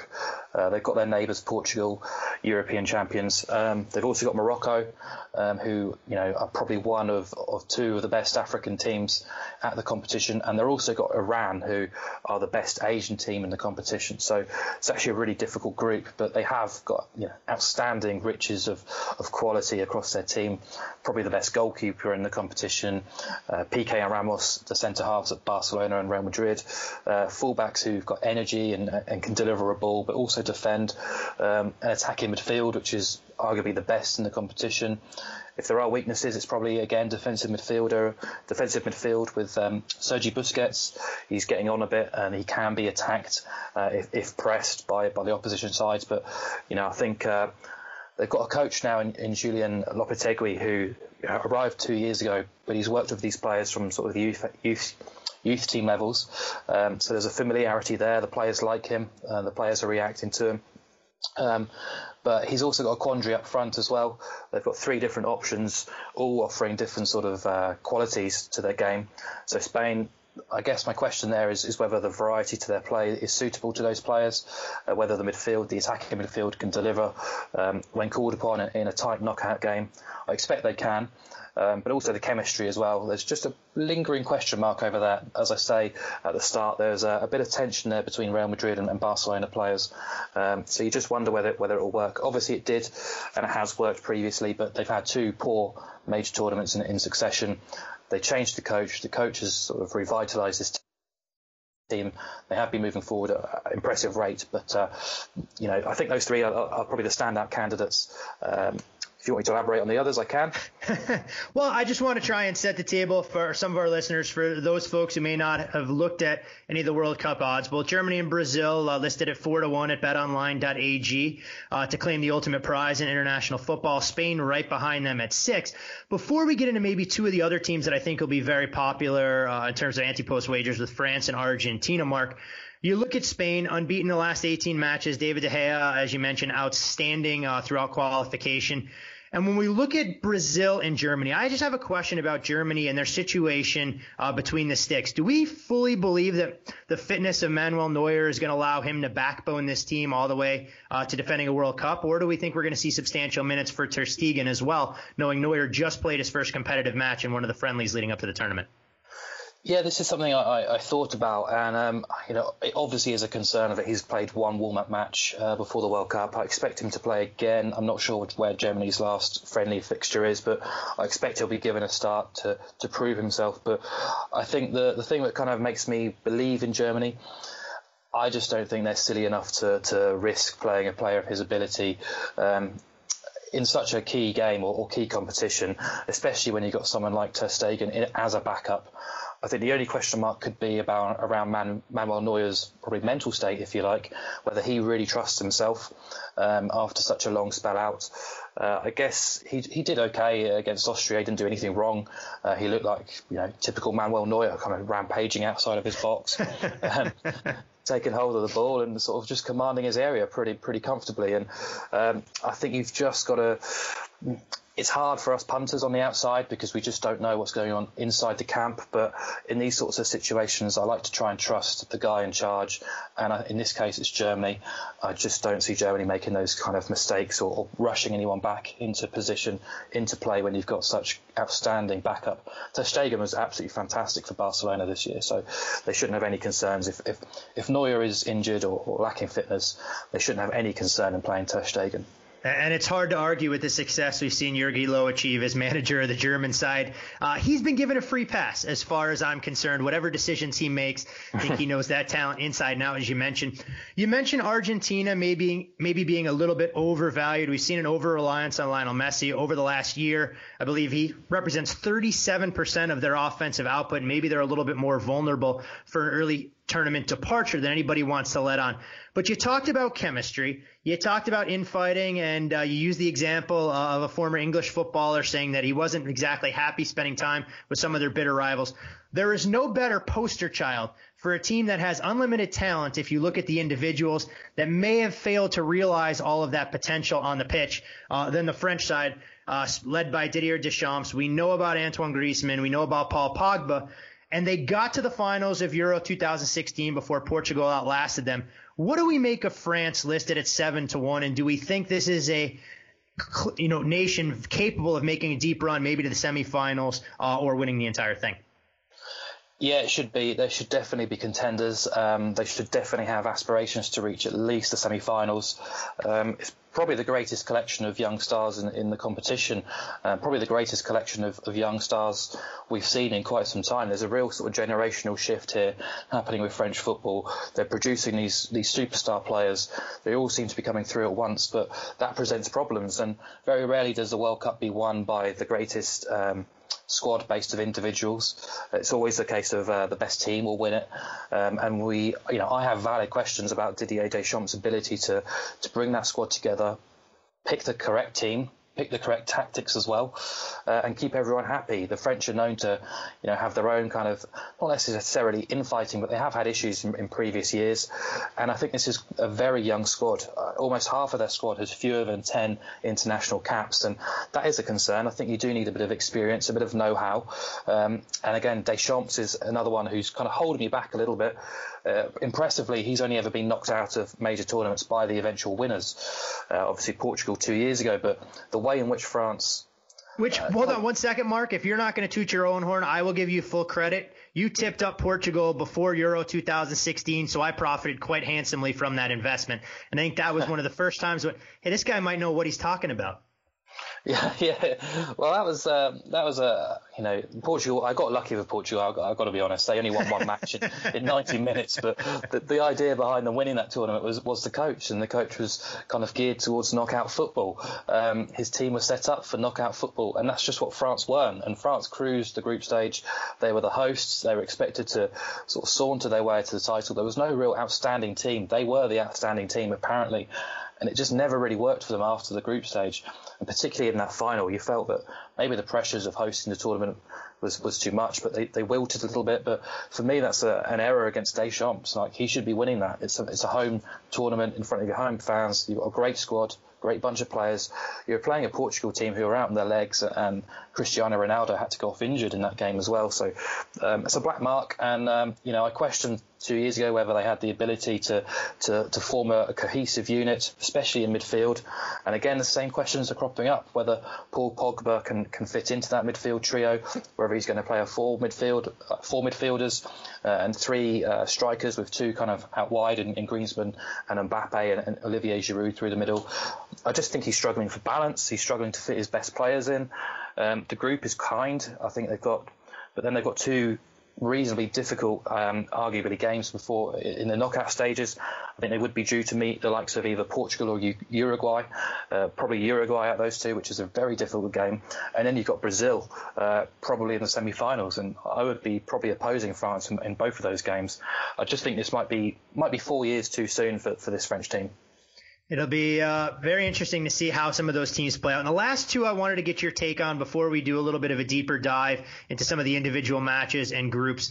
No discussion of the World Cup would be complete without England. And then, of course, a team nestled between them with unlimited star power on the pitch and some major questions, at least for me, at the manager post.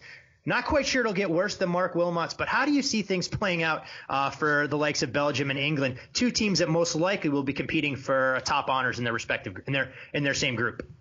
Yeah, it's uh, interesting you say that about Roberto Martinez because uh, I have the same question marks as well, but uh, as well over Marc Wilmots. Obviously, Marc Wilmots was the coach for the last World Cup and the last Euros.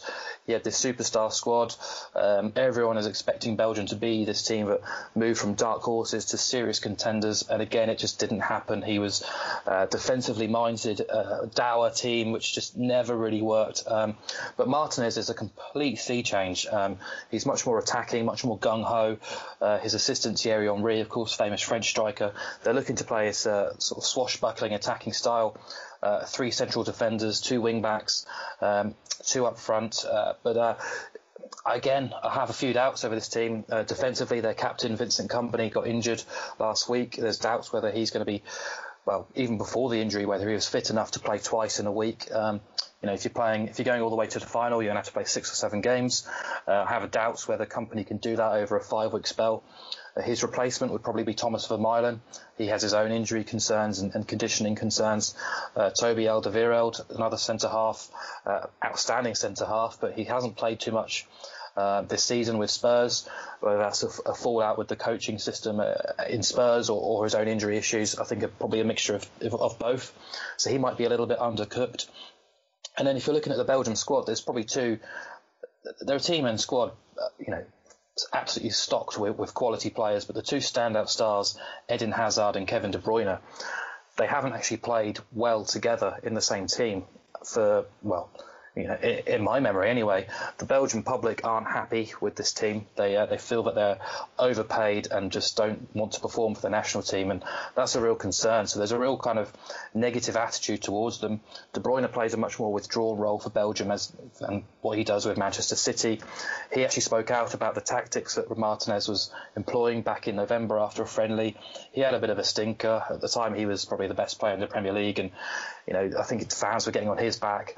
Hazard's been a little bit better, but the two of them have just never put their their best, best foot forward on, the international stage, and um, that has to be a concern. And they're likely to run into Brazil in the quarterfinals, and, and you know I just wonder whether that's a you know whether they've got the, the quality to, to take Brazil down, but just on England, um, England are always. Yeah, I mean, if, if you, if, you, only need 30 seconds to say England is overvalued, I feel like that's one common denominator every time they step up in class on the international stage. Yeah, they're the second price, second biggest price they've ever been in the World Cup, but that's the reason because their squad is just so so young. Um, there's clearly a, a, kind of idea that Gareth Southgate, the head coach, is looking for to two or four years further down the line. He's changed the system as well. They're playing three centre halves, but very few of the players who will be playing in the centre half positions play in a three-man defence for their clubs. So there's quite a lot to learn. There are a few green shoots there. There's no doubt. There's some quality players. Raheem Sterling you know, could have a real breakout tournament. Harry Kane is a quality striker as well, but uh, their midfield are full of cloggers. They're, they're lacking invention and, and, ideas, and I think that might might catch them out. Plus, they're likely to meet Brazil or Germany in the quarterfinals, uh, depending when they finish in their group. So, uh, yeah, I think there'll be curtains for England watching the World Cup draw, I was extremely disappointed because these were actually two nations that I was looking to try and oppose early and often. The unfortunate reality being put in a group with the likes of Tunisia and Panama not going to provide ample opportunity, at least in my opinion, uh, for us to make money betting against England and Belgium early on. But when we go a little bit deeper and we look at the eight groups that are available, Mark, which jumps off the page to you as most interesting, maybe from a fan's perspective, but also the ample opportunity that's going to be there identifying wagering value? Okay, good question. Um, I'd head to Group H to answer both of those questions. Um, it's a group with Japan, Colombia, Poland, and Senegal. Uh, I think it's absolutely fascinating this pool because there's no top seed and there's no minnow either. Um, Japan are in a pretty poor state and probably will finish bottom of the group. Asian teams have quite a poor record in World Cups of late if they're not hosting it. Um, so they're in a pretty they've had pretty poor preparation. They changed their coach earlier this year. You know, it's just it's just not not ideal. Um, but Poland uh, were the top seed or, or, second seed, and I think they can definitely be taken on. Uh, they play Senegal first, and Senegal are a side who I definitely want on side. But looking at Poland, um, their key centre back Kamil Glik uh, plays for Monaco. He is a big injuries out. He tried to do an overhead kick in training, uh, landed on his shoulder and has put his shoulder out. So um, yeah, he's racing uh, against time to be fit.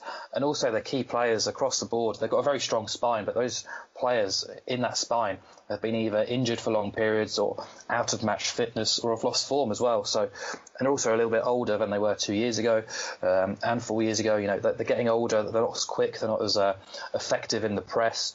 Um, and they're very much reliant on Robert Lewandowski up front as well. Defensively, they're very, very, very much suspect, and I think they can definitely be taken on here. Senegal uh, are a team I really like. I think they're potential dark horse material for, for this competition. Um, just in both terms of, of, kind of both boxes, you've got a player like Sadio Mane from Liverpool, uh, ready to play on the counter attack if, if you kind of get the ball to him quickly.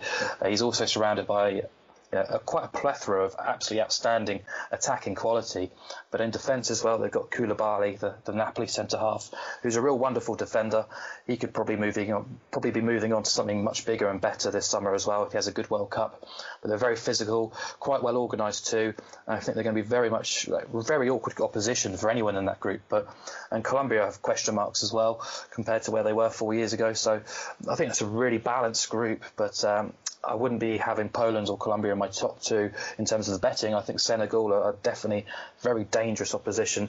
And if we looked at Group A, I think Group A is reasonably interesting because you've got the host nation. Hold, hold, hold, on a second, Mark. You're talking Group A interesting. I'm, I'm sure those are the matches that we're going to get you know, no viewership on here stateside when we talk about the likes of Russia, Saudi Arabia, Uruguay, and Egypt. But don't want to cut you off. I'm sure you're going to identify an opportunity for us to make a few bucks. yeah, no, it's um, it is a pretty dreadful group if you're looking at it from from that sort of team heritage and what they're going to bring to the World Cup. Uh, by all means, and the opening game of the competition is is pretty rotten as well in Russia, Saudi Arabia. But um, there are possible opportunities here now. It has changed a little bit in the last week or two, but Uruguay are the obvious team in that group. You expect to top it. They're, they're far too good for the rest, and they should. And Saudi Arabia should struggle. So then it's a straight fight out between Russia, who are the hosts, and Egypt. And host nations have a really strong record in the World Cup. Only one has ever gone out in the group stage. But this Russia side are really, really poor. Um, they're being talked about as possibly the worst hosts ever. Um, defensively, they're a shambles. Uh, they three of their sort of defenders from two years ago retired. They're all sort of 36, 37 year olds. They've also had serious injuries in defence. Uh, those replacements have come in and suffered serious injuries. So one of those defenders have had to basically come out of retirement just to fill some gaps in this team. Um, the midfield is their strength, but the coach is really lacking ideas. I think they're really vulnerable. Um, Egypt were, you know, I think Egypt are almost being overrated by some people who just want to take on Russia. They're not as good as we might think they are, but crucially they've got Mo Salah, and if Mo Salah is fit, they uh, they set up in a way which re- could really hurt Russia. Russia are very poor at breaking down deep line defences who get men behind the ball. Uh, they're very very they struggle against those kind of opposition teams. That's how Egypt play. They're ridiculously defensive. They like sitting right back in their own half. They like bringing teams onto them. Uh, they're coached by Hector Cuper, uh, quite a, a, veteran Argentinian who's had success across Europe. Um, they sort of buy into his ideas. They sit deep. They look to kind of eliminate the opportunities they give up, and then they spring the counter attack towards Mo Salah. And I think that kind of style could really hurt Russia. The only thing that's kind of holding me back saying this is a great, great bet is Egypt's lack of goals. If Egypt don't beat Russia, which is what they're going to have to do to, to probably get second spot, it will come down to goal difference, and I'm not sure Egypt can outscore Russia. But it's a really interesting group from that perspective, and the Egypt game against Russia, which I think is the second round of group games, could be absolutely fascinating because if Russia if Russia don't get a result in that match, the pressure's definitely on, and they could uh, they could be heading home early. Uh, and you mentioned Egypt, uh, Mo Salah representing eight out of the 18 goals uh, the nation scored in qualification. Current prices at betonline.ag for that particular group. You have Uruguay, as you mentioned, installed as a favorite, minus a dollar twenty, followed by Russia at eight to five, Egypt five to one, and Saudi Arabia the outlier at 33 to one. Interestingly enough, for those folks who want to dig into some of it, Saudi Arabia over under total goals expected in Russia 2018, one and a half. You do get a nice price going under. And going back to Group H uh, that you mentioned, Colombia, the odds-on favorite at plus a dollar thirty. Poland checks in behind them at plus 170. You're looking at Senegal at four to one, and Japan at plus 750. Of course, those prices all to win the group. Now, no, Mark, you mentioned some of the African sides, and one knock on, on, African football as a whole is that they've lacked tactical assurance in previous World Cups. Do you feel like where we are in 2018, the Senegals, the Moroccos, and Nigeria. I mean, they burst onto the scene. It feels like they play Argentina every single international competition they're in, have burst on there. Do we think this could be a critical turning point for African football as a whole, with those three nations kind of being the torchbearers? I hope so. I really, I really, really hope so because I think there's the three teams you mentioned have got great opportunities to to do something in this World Cup. I think they're all coached and managed very, very well. You mentioned Nigeria being in a group with Argentina. Um, they actually played each other in a friendly back in November before the draw was made, and Nigeria turned Argentina over quite convincingly. Uh, a very impressive performance, and there was real groans when they grew Argentina from drew Argentina in their in their group again. So um, it'll be interesting to see if they can repeat that feat. They're in a very difficult group, it should be said. Uh, Argentina, Croatia, and Iceland. Iceland are limited and they have key injuries or, or, players with question marks over their fitness. Um, so there is an opportunity there. Croatia are very, very good.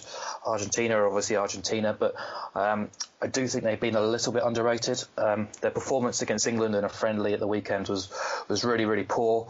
Um, a lot of people writing them off immediately, but it's it's a warm up game. It's not a competitive match. It's just a warm up game, so I'm not reading too much into that. They've got dynamism, they've got pace, they've got strength. Um, but whereas a Nigerian team of maybe 10 years ago was, was filled of individuals with, with flair, with invention, with creativity. They were a joy to watch, but as a collective, they, they often suffered. This team's the complete opposite. Uh, Gernot Rohr, the, the sort of disciplinarian German coach, has, has kind of, you know, it's all about the team. It's all about the team ethic. Work hard for the team, sit, play my system, and you'll have a chance. And it worked. They qualified very, very well. Uh, their performances have been encouraging. So that's. I'm hopeful for Nigeria. I think they're undervalued. Um, I've already backed them to, to get out of that group. So um, more to do with Argentina's troubles as much as Nigeria's potential.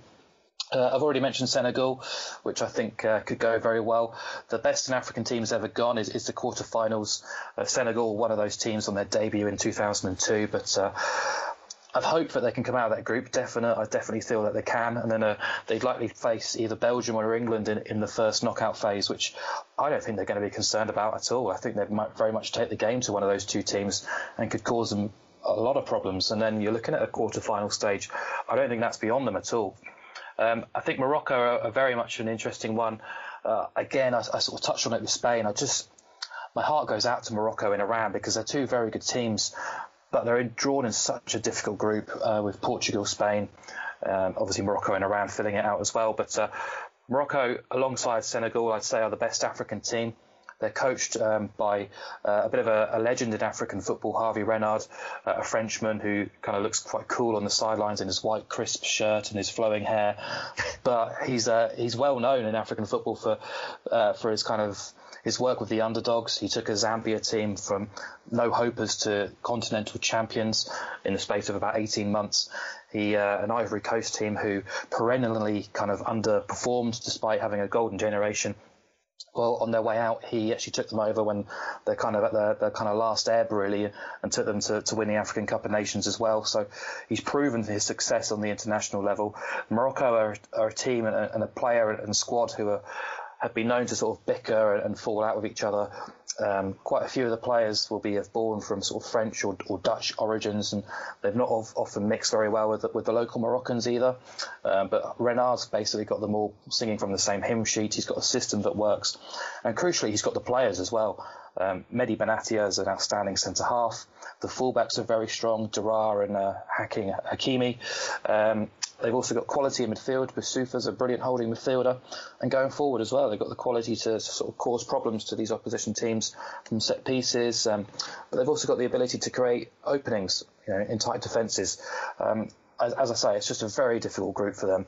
I would like to oppose Portugal in that group and, and back Morocco to get through it, but um, it's going to be very, very difficult. They play Iran in the first game, which is going to be pivotal, really, to, to their opportunities to, to get through the group. I was waiting for you to tip up a final score in Iran Morocco at uh, nil nil or maybe one nil Morocco to be able to go. Opposing goals uh, at the two line, you mentioned Morocco, an interesting team, and I think a lot of our listeners may not realize they didn't actually concede a single goal during qualification, so pretty stout and resolute at the back end. When you look at some of the individual matches, Mark, where have you identified potential opportunities? You know, again, either as a fan or from a wagering perspective, where you think one particular team uh, could be extremely over or undervalued, or you think there's some tactical advantage that one of these nations can exploit? Yeah, I think we, we sort of just touched on it there, or you have anyway, with with the Morocco and Iran and, and, Portugal v Spain. That's the that's the opening round of games in Group B, which could have a huge bearing on how that group plays out. Um, it's the first Friday of the competition, Portugal v Spain, Morocco v Iran. Um, you know, both the apparent minnows playing against each other in that group. One of them has to get a victory, or at least try and get a victory to, to set up a, an opportunity to um, to qualify. So I'll be watching that uh, you know, very, very closely. I think Portugal are, are very much overrated, and Morocco are underrated. They play each other in the second game, and you, you desperately need Morocco to get a good result against Iran to make that match you know, much more worthwhile. Portugal, I think, could easily kind of scrape a, a, at least a point against Spain. They're you know quite a dour team. Uh, they play on sort of very sort of marginal games.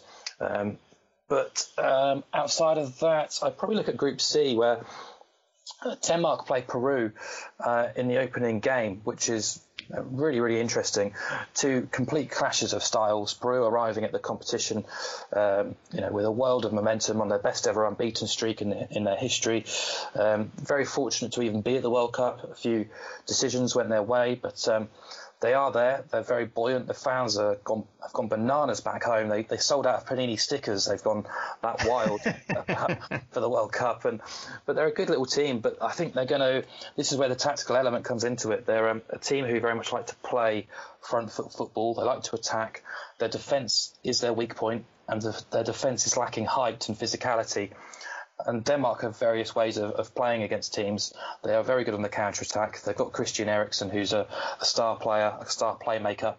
Um, they're very good at set pieces, but they've also got the ability to, you know, uh, ruffle up some teams. They like the physical element of it. Uh, they've got quite a. Uh, they like to play quite a, a, bit of a target man up front get the balls up to him. They like their transitions to be quick. They like to try and get the ball into the box as soon as they can, and they like to challenge their defenders that they're playing against uh, physically. So. Um, if you're looking for a sort of a tactical side there, I'd be looking to try and um, side with Denmark there. I think that's the, the crucial game in the Group C to see who will probably qualify alongside France. Uh, my vote would go to Denmark in that game just because of they've got more ways to win. Their defence is strong. They can uh, they can hurt you on the counter attack. They can hurt you through Christian Eriksen. But I think they're definitely going to bombard Peru's penalty area. Um, and uh, yeah, that's it. Well, Senegal. Yeah. Sen- sorry, I was going to say Senegal play Polo- Poland on the opening weekend in Group H. I've mentioned Senegal a few times now, as well as Poland as well. They play each other on the opening weekend, which is uh, fascinating. I desperately need Senegal to get a result there. I think they will. think oh, they and, will. You, and you mentioned Peru and some of the excitement there. Uh, I guess that's inevitable when you return to the highest level, uh, the World Cup finals after a 36 year absence. Uh, and you mentioned their recent run of unbeaten streak, 12, now at 12 straight, their last loss coming international competition back in November of 2016. Of course, the beneficiaries of getting Paolo Guerrero reinstated uh, in anticipation of the World Cup. Before we get to some of your top picks, whether it's to emerge from the group stage, individual matches, just wanted to get your real quick thoughts on the Golden Boot market and if it's something you believe offers opportunity or one maybe that's a little bit more for a recreational bettor that wants to just have a handful of particular players uh, to root for from when the tournament starts June 14th uh, until we crown a champion on July 15th. Yeah, I definitely think it's more of a more of a recreational punt. This, um, uh, whether that's just me speaking or, or, widespread, I'm not sure. But I've not really often had too much luck in this market. But uh, it's quite an interesting one. The trends suggest five or six goals is enough to, to get you the top prize. That's been the case in nine of the last ten World Cups, and uh, quite often you also you also get a big outsider coming in at, at a big price. Um, I think the average price of a, of a top goal scorer since 1994 is 49 to one and four of the past 10 winners or, or players who have shared the top prize have been priced at 100 to 1 or bigger. So certainly uh, a market I'd look to try and find. Um, you know, maybe an outsider who's not expected uh, to go and score handfuls of the goals, maybe not necessarily the leading striker for a certain team, but four years ago, James Rodriguez, the, the Colombian playmaker, scooped the top award. He scored six goals. He was 100 to 1. Um, so for me, it's uh, yeah, I don't often get seriously involved in this market. It's more just a bit of fun. Uh, there's two towards the top end of the market I've looked at, which is Gabriel Jesus at Brazil and Timo Werner at Germany. Uh, they're both um, probably you know they play probably the furthest forward in both their teams. They've also got bigger names in that team who are probably hogging the headlights a bit more. Neymar for Brazil's a lot shorter than Gabriel Jesus, uh, and Timo Werner he's up against sort of Thomas Muller, who's who's known to score World Cup goals as well. Uh, I think both of those will go very well. Um, but also there's a player Marco Reus who is just flying completely under the radar at the moment. he is one of the best players in the world when he's fit, when he's in form, um, when the conditions are right. And he's been so plagued by injuries in the past couple of years. He missed the last World Cup, he missed the last European Championships. Uh, you know, really, really heartbreaking stuff. But he's absolutely outstanding. He finished the tournament, sorry, finished the season in form. I think he played seven or eight games on the spin for Borussia Dortmund, scoring goals he's fit, he's fresh, he's feeling good. Um, I guess the the big sort of uh, mark against him is whether we whether he actually gets a start in the first game, whether Jogi Löw actually trusts him to start the match uh, or start the tournament. If he does, he is an, enormous price. I think he's around 66 to 1 or, or possibly bigger um, to go top goal scorer for a, a, team who expect to reach the semi finals. I think that's a, an, an, an, excellent. Uh, an excellent bet to have, um, even if it's just for a bit of fun. And uh, hopefully some level of familiarity for uh, our American listeners with Marco Reus, obviously playing aside uh, U.S. sensation Christian Pulisic at Dortmund, uh, despite some of their underachieving ways uh, this past season in the Bundesliga. One team, and I, I did lie, I do want to get uh, your your top selections, but one team I have to ask you about, given the fact that there are CONCACAF rivals, our neighbors to the south. How do you see the 2018 World Cup unfolding for Mexico, and can they break their long-standing jinx of advancing past the first game uh, of the knockout stage into the quarterfinals? Yeah, it's becoming a well. They think it's becoming a bit of a jinx over in Mexico. The the fifth game, as they call it, um, is that the last six World Cups now they've they've gone out in the last sixteen. The, the first game after the group stage. Um, I genuinely can't see it being anything different this time, which is really a bit of a shame because um, I think the team's got plenty of quality, especially going forward. Uh, the coach is disliked in Mexico because he, he tinkers with the team. Uh, he's a Colombian coach and he tinkers with that team, and yeah, it's this weird kind of. Um, uh, tendency to, to switch full 11, te- you know, all 11 players from game to game in, in, major tournaments, which is a bit strange. And Mexico have had two really, really poor results in major tournaments in the last two summers. But the, apart from that, statistically, he is the best manager that Mexico have ever had. And I think he's got the players up front, especially, to, to hurt teams. Mexico in a group which is manageable. Um, South Korea are definitely beatable. They're, they're probably at the lowest ebb since uh, probably since '98, if not, or, or, you know, possibly going back longer. They're, they've got hatfuls of injuries. They're in poor form. There's no real kind of ideology in how that team should be playing. So I think Mexico can beat them. Sweden's going to be the interesting one. Uh, Sweden are very much a defensive team, very dogged, very organised, hard-working, um, all those kind of stereotypes of Scandinavian football. But uh, that'll be an interesting one, and that's probably going to be the decider whether Mexico go through. I'd tip Mexico to beat Sweden and, and probably pinch second spot because they're in a group with Germany. But the issue is if, if they finish second in their group, they're actually due to play the winner of Group E, which uh, you know Brazil are very very short odds on favourites to win that group.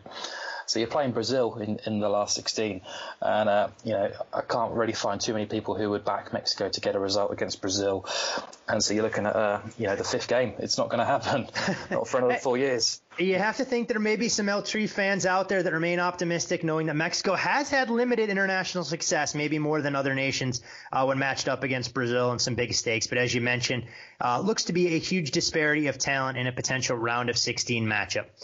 Got through most of the teams that we wanted to. Obviously, we could talk about this for hours and days, knowing all the hard work, and remind all of our loyal listeners to go check out Mark's Twitter feed, Mark O'Haire. You can down or at We Love Betting as well to download his extensive guide uh, to get you ready for the World Cup. Uh, as I said before, and through social media, it is an invaluable tool uh, for a recreational bettor or a veteran football punter as well to get them prepared. But Mark, uh, our listeners do enjoy sometimes having those meals readily prepared for them rather than shopping for those ingredients. Uh, what would you say might be some of the best investments you could make leading into the tournament? You know, whether it's your two or three top selections in addition to, uh, I know you offered your sentiment on the outright market winner already. Yeah, so just on the outright winner, there's a, there's a couple of little trends that people might like to listen to uh, and kind of make their own decisions from it. But it's certainly, you know, it's another tick in the box of Germany. Um, at least one of Brazil or Germany have made it to the semi-finals since 1934. Um, since 1986, the average price of a World Cup winner is around six to one. Uh, you mentioned at the start of the show that it's a, it's a bit of a close shot between those big guns, and the odds would certainly suggest it. Uh, and favourites have reached at least the semi-finals in six of the last eight tournaments as well. Um, so you know, Brazil, uh, I mentioned they've I think they've got leadership concerns and a, a, couple of issues elsewhere. I do think Germany and Spain are going to go very well. I've actually backed both of them um, because. Uh, they're basically set to meet each other in the semi-finals. Um, so if they're going to meet each other, um, I want to be on both of them, and they're going to be playing Brazil probably in the final. That's like how, how the market expects things to play out. And I'll be back in Germany and Spain over Brazil. Uh, five of the last six World Cup finals have been contested by European teams, um, and South American teams or teams outside of Europe do tend to have a quite a poor record when the World Cup's been held in in, uh, in Europe. And just another nod in, in, Germany's hat as well. There, they've reached half of the past 12 World Cup finals. Uh, it's quite a staggeringly good record, really. So those are the two I want outright on side. Um, elsewhere, as I've mentioned, I'm very keen on Senegal to, to progress from Group H uh, and possibly go further as well. Uh, very much against Poland in that group, which is a, a, a, potential angle for the first weekend or the first week of the tournament when the two teams play each other. I think Argentina can be opposed. They've been a I didn't probably expand on this too much, but they've been a bit of a mess for the past 18 months. They've been through three coaches in qualification, all of which had their own particular style and system and, and philosophy and how they wanted the team to play. Jorge Sampaoli's the, the man in charge now. Um, you know, he's got a good reputation in Europe, but not so much in South America. Um, but it's all about his his system, his style. He likes to play a really high pressing game out, out of possession. He likes to use his uh, his wingers. Uh, he likes energetic wingers and fullbacks, uh, and he also pushes his defence up really high up the pitch. But to play that kind of football, you need players with pace. Uh, and players of a brain as well. Uh, Argentina just don't have that in, in key areas. Um, you know, they've been ruthlessly exposed in friendlies um, since qualification ended. They almost didn't qualify. They've been they were that poor, and uh, Venezuela finished bottom of South American qualification and scored more goals than Argentina in qualification. This is an Argentina team with with Lionel Messi, with Sergio Aguero, Di Maria. You know, they're just stacked full of top heavy players, but defensively they're they're really not very good. Um, and their only warm up game has come up against Haiti, so they're going to arrive reasonably undercooked as well. So I'd definitely be looking to oppose Argentina. They're going to be very short price favourites to, to win all three games in the group. So there's opportunities there to, to oppose them too. A lot of great stuff. I know you are a busy man. Hopefully, that there is light at the end of the tunnel, which will lead to unprecedented riches and profits for all the hard work you've put into building that guide uh, and making our listeners smarter today. So, Mark, uh, again, thank you for joining the Bet the Board podcast. And folks can follow Mark on Twitter at Mark O'Haire. If you consider yourself a soccer enthusiast in any capacity, he is a must follow. Best of luck this World Cup, and we'll look forward to talking to you again down the road. Thanks, Todd. Thanks for having me on. Honoured and privileged, and really enjoyed speaking to you about the World Cup. So, if you're watching, hope you enjoy it and, and hope it's a profitable one too. That man Payne, when it comes to international football, is a wealth of knowledge. So I hope you were taking copious notes. I was in the voice. I mean, it conveys that level of authenticity that we want for uh, World Cup breakdowns. Where is he from? Uh, I believe he's from the UK. I'm not sure if he's actually British though, or if he's from Ireland. Man, might have to start locating some women over there. So he's from Western Europe. I mean, Payne, let's. I mean, you're of Italian descent. You live in Miami, where it's a you're inundated with Latin women. I can't see you going across the pond to Ireland or Britain to try and find your bride. The accent, though, that could get you. Yeah, but I mean, I feel like you would end up in like Eastern Europe or Australia more than you would end up in Western Europe to try and identify the accent, you know, whether or not it was the accent that put you over the top. I've been in London. 50 50 proposition. Women walk out of the house with their, you know, hair brushed or makeup on. Serbia, on the other hand, I've done Serbia before. Um, one of these days, we're going to have to get you to tell this story about your time in Belgrade. Oof. Ran into Vlade Divac there, actually. That yeah, that'll be a story for a different day. the nightclub we went to was it was quite scary. It's on the water in a little inflatable thing, and they're like, "Hey, you know, they're not really nice to Americans." And we we went, and we're like, "Oh, no big deal." And everyone was nice that night. Very next night, like six Americans shot outside the club, and uh, so I was like, "Man, I don't know if I'm ever going back to to Belgrade. Yeah, it always pays in some of those spots uh, to make sure you're in tight with the right crowd. And uh, I don't want to say it's going to be like that for when it comes to hooliganism, but the potential does exist for that in Russia. So it'll be interesting to see how they police that, the level of security. Oftentimes, feel though, you know, international events they do everything they can to protect you know foreign tourists because it's not good for business moving forward if uh, there was a calamitous event. And the key there is having someone from that country or area with you, and that was the bonus for us because we got strict instructions when we walked in the club not to hit on women because they were probably uh, someone else's.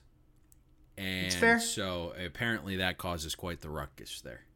Yeah, don't. And the other thing for anybody traveling abroad, for some of our listeners, I know we have an all ages type show. Don't be a drunk asshole when you're in a foreign country. Yes. I mean, that it, that's the one piece of advice I want to give to anybody uh, that may be in their late teens, early 20s listening to the podcast. Just don't be a drunk asshole when you go to a foreign country. You're not sure of how things work and you get yourself into trouble. From what I was told, because we would be out during the day, there was never women out during the day. Apparently, they get all dolled. They stay they stay indoors and they get all dolled up in Serbia to go out to the nightclubs to look good for their their men. It's not a uh, not the worst case scenario. Not a bad case scenario things unfold. Uh, for those folks, uh, again, who want to look to try and get involved in the World Cup action, 75 BTB first time signups at betonline.ag. Those folks looking to reload who have been loyal listeners for the Bet the Board, 50 BTB going to be your depositing code. Remember, all that information readily available. Promotions.betonline.ag backslash bet the board. And Payne, we covered the World Cup in great detail. We have a pretty big horse race taking place this weekend in Elmont, New York. And of course, all the discussion will center around Justify, looking to become only the second Triple Crown winner since the late 70s, joining American Pharoah. And you look at the current odds, morning line favorite, four to five. Wasn't sure if you had some strong thoughts or uh, maybe some sentiment on terms of who the professionals are looking for uh, to outlast Justify at the mile and a half distance. Yeah, Justify isn't for me. Uh, no surprise there. Not going to be betting the favorite. He has looked really good eh, still. From what I was told, yeah, he did five furlongs, a little breeze early in this week. It was executed in a pretty good time. Um, he is the class of this field, and I think that's obvious. His worst race is better than any other horse in this field's best race. We all kind of know that, but I think for me, there's going to be a lot of value in other horses um, we can kind of go through those if we want quickly.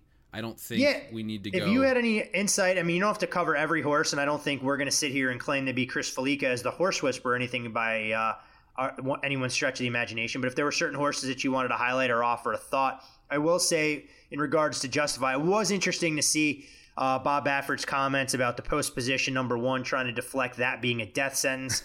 uh, and then one of the other things that came up for me uh, I know both Triple Crown races were previously run on sloppy tracks, but declining speed figures uh, for Justify in those two races. Now trying to get its sixth win since the middle of February. But I won't steal so, your thunder if you had strong nuggets. No, no. So I mean, I guess just to go back to Justify, there, you're you're pretty spot on with that, and I think number one in a, in a race this long. Um, if you're worried about your starting position, you're probably not that great of a horse. And a few of the other jockeys and trainers have come out and said that this week.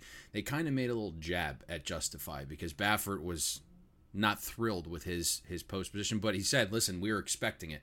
Because the one thing about Justify that we've seen in the first two races, everything has been picture perfect. There has been zero adversity. He has had picture perfect runs. If you went to the first two races and you had the ability to just pick him up and place him on a track, every single inch of the run, he has been in perfect position. There's been zero adversity there, and we saw him kind of getting hawked down late in the Preakness. So that's going to be another thing that he's got to overcome. I think there's a lot of closers in this race that do have a chance. The very first one, I can tell you, Hofburg, absolutely drilled by professional bettors. There was some 10 to 1 in your town late Sunday night, early Bastard. Monday morning. You bastards beat me to that number, I'll tell you that much. Gone. So we saw Hofburg. We were on him in the Derby just as our value bet, and he came in seventh. But if you really go back, watch that race. He has a horrible time out of the gates, gets bumped. He's in second to last, and he is just coming on like a bat out of hell in the Derby. He's actually trying to get through some horses that are slowing late. He finishes seventh. Um, he was runner up in the Florida Derby. I think when you're looking at this one, if you can get some fixed odd prices that are better than what his current track odds are, there's a good chance that you're going to want to hit that. 10 to 1 is long gone at this point.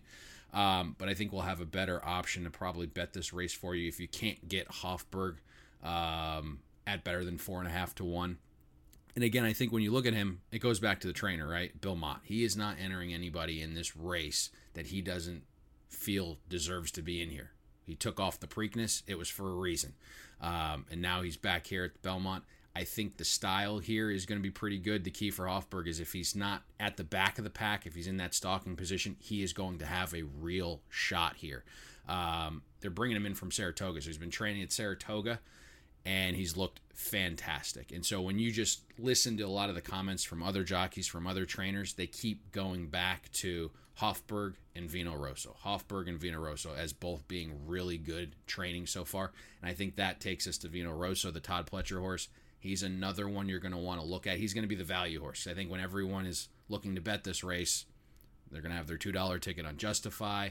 Uh, they're going to be looking at Bravazzo as he finished great in the Preakness. I think you're going to be looking potentially at Tenfold, who had a nice Preakness run. So I think Vino Rosso is going to be that horse that offers a ton of value, uh, and he's going to be in the double digits. So I think that's another one you're going to want to key on also is, is Vino Rosso.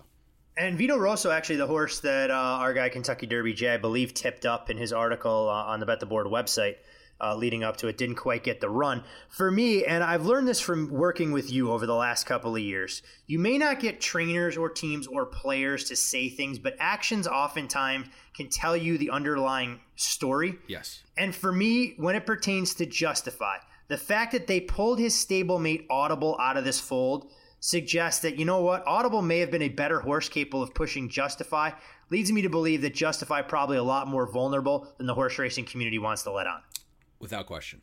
There was some uh, finagling there behind the scenes. Um, Tenfold potentially has some ability here. He's a closer. Uh, son of Curlin, who finished second at the Belmont. I think he's a, a real player in this as well. And then some other horses that probably aren't going to be a factor in terms of cashing tickets, but potentially creating some leverage for the horses that we mentioned. So you're going to have something like, you know, Restoring Hope and Noble Indy. They're going to want to get out.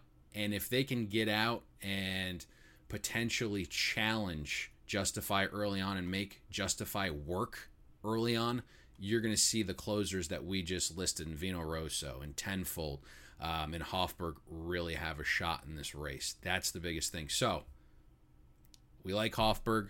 Uh, we like Vino Rosso as the value horse, but I think our biggest bet from what I have seen so far is we're going to take no on the Triple Crown because there are a lot of horses that we like to beat Justify here, and we like it so much that you know we've, we've it's not a huge market, right? So there's a few places that have it, and the limits are pretty limited. So if you have the no Triple Crown, bet that.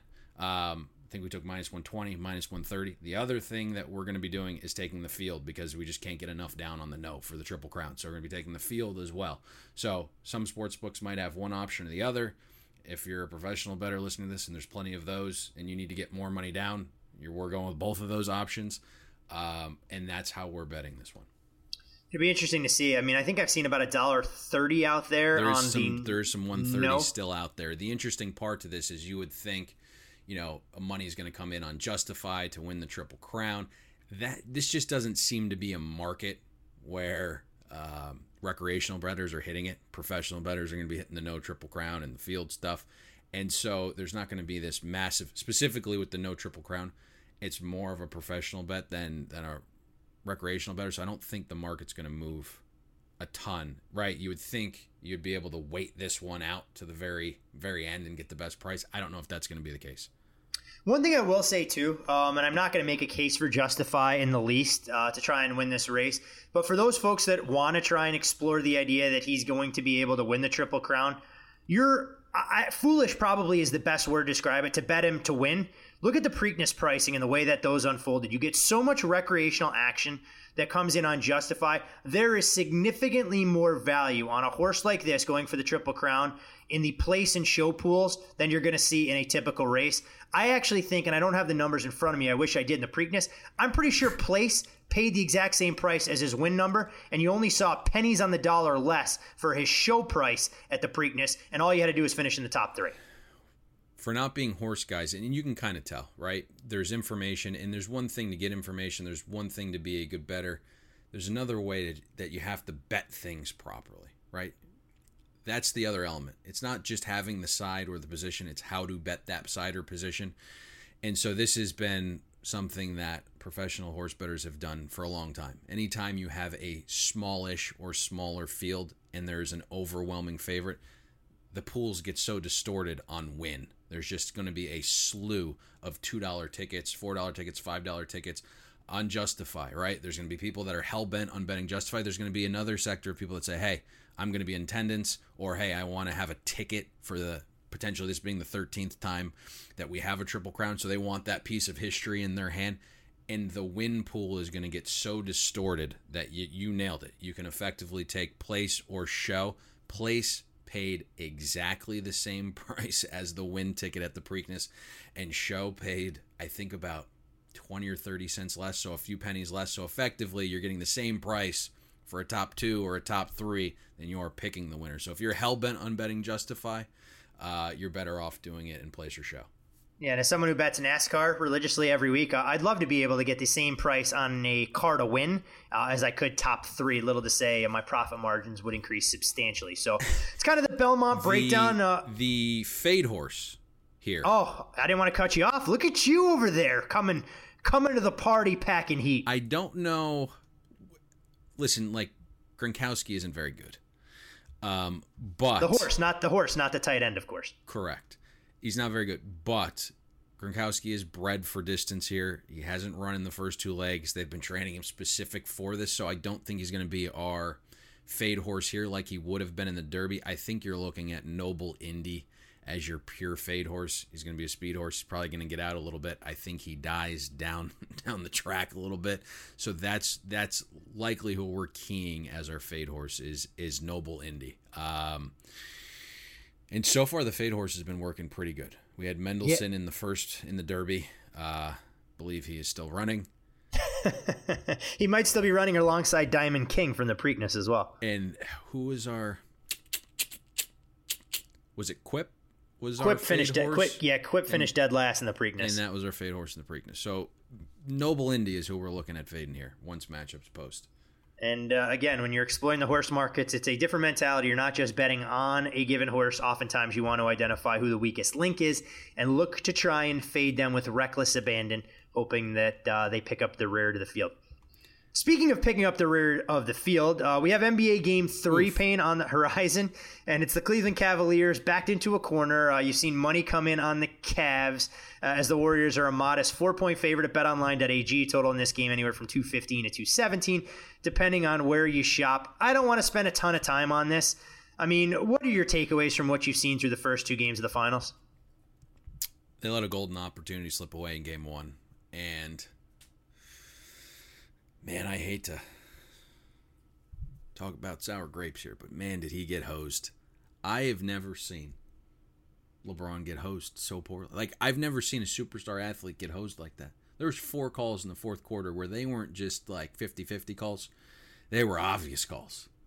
And he got absolutely screwed. And I was stunned to see them compete that way in game 1 it certainly led a lot of sheep to the slaughterhouse in game two, thinking that was going to be able to you're going to be able to replicate that. For me, I, I have seen pro money on Cleveland here.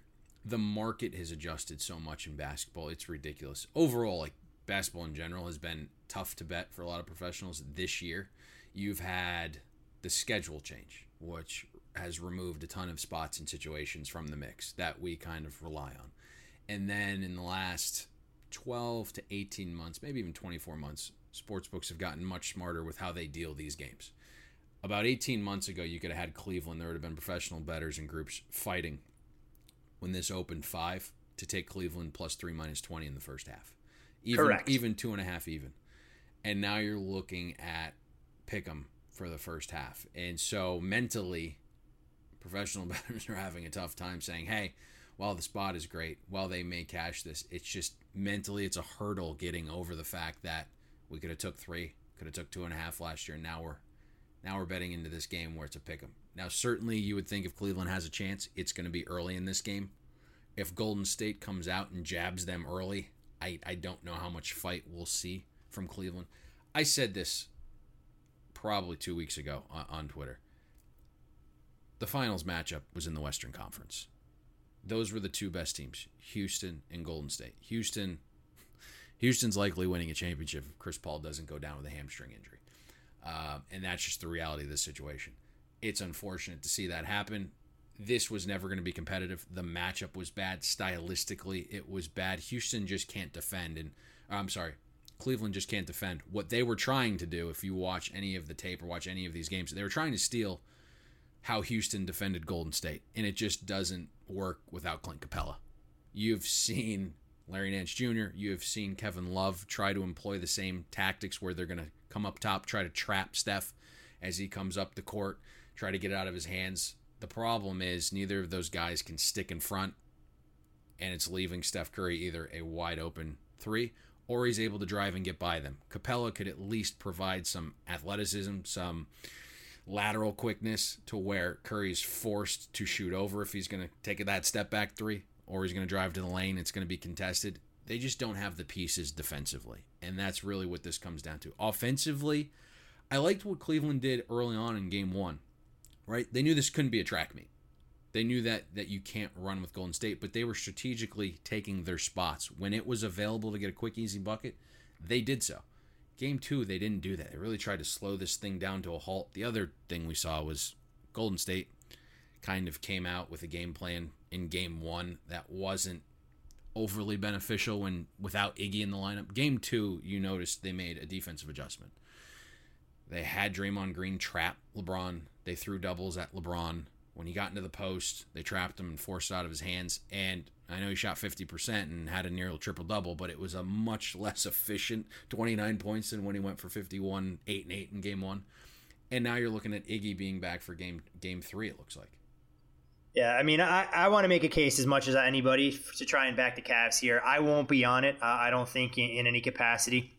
And when you look at the series, the real the only real drama and suspense that remains is will Golden State win the series in a sweep or will they close it out at Oracle in Game Five at home? But I guess the other question I have to ask you, Payne, before we close the book on an NFL NFL NBA season here uh, at the board where do we think? I know BetOnline.ag had odds on this. LeBron James ultimately ends up when we reconvene for uh, our football discussion in early August.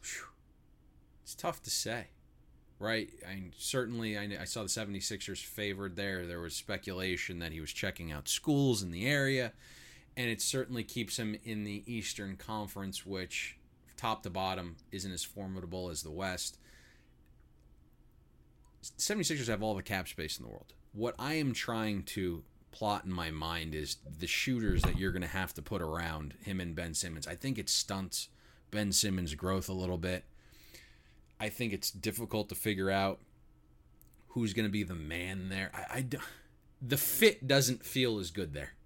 It I mean, I I'm trying to play. I'm trying to play this out like with everything the Philadelphia's invested.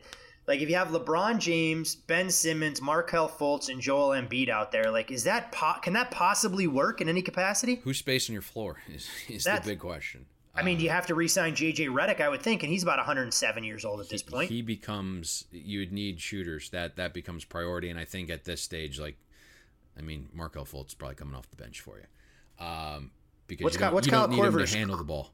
What's Kyle Korver's contract availability? Maybe po- poach him from Cleveland, bring him back there. There you go. The the interesting aspect to this, I think, is where the other guys go. Where does Paul George go? Where does he land? It seems almost certain he's going to be destined for La La Land. Uh, what does Houston do to take that next step? And the question that no one's proposed, and I'm not quite sure why, is what does Kevin Durant do? Because well, Kevin Durant you know is a free agent and I think you mentioned hold on, you mentioned that, and there was actually a story that broke this morning from Sports Illustrated. Speculation that Durant would explore going down the coast to join the Lakers. Well, there's already. I don't. Man, I hate to talk about Kevin Durant like this. If you don't know Kevin Durant by now, he is. uh He cares a lot what other people think about him, and he's certainly going to opt out, and he's certainly going to. I think if there is potential there to take the most money possible. He's already kind of taken these pay cuts the last two years now. I don't feel bad for him. He's making a lot of money. Uh, but he cares what people think. And it's clear now public sentiment doesn't feel like he's earned any of these championships. So now it becomes this legacy point. He's got a home out in LA. He likes LA. Uh, you could see that potential where you, you, pair him with Paul George. I think that could make some sense. So I, no one's really talking about KD moving, but he is a free agent. Um, he wants to test the market and see what's out there. He wants to feel loved. There are a lot of organizations, though, from what I'm told, that are pretty turned off by Kevin Durant. Um, actions, how he handled free agency, some of them just being salty with how the league's changed because of him. Uh, so not every organization's in love with Kevin Durant, as crazy as that's going to sound.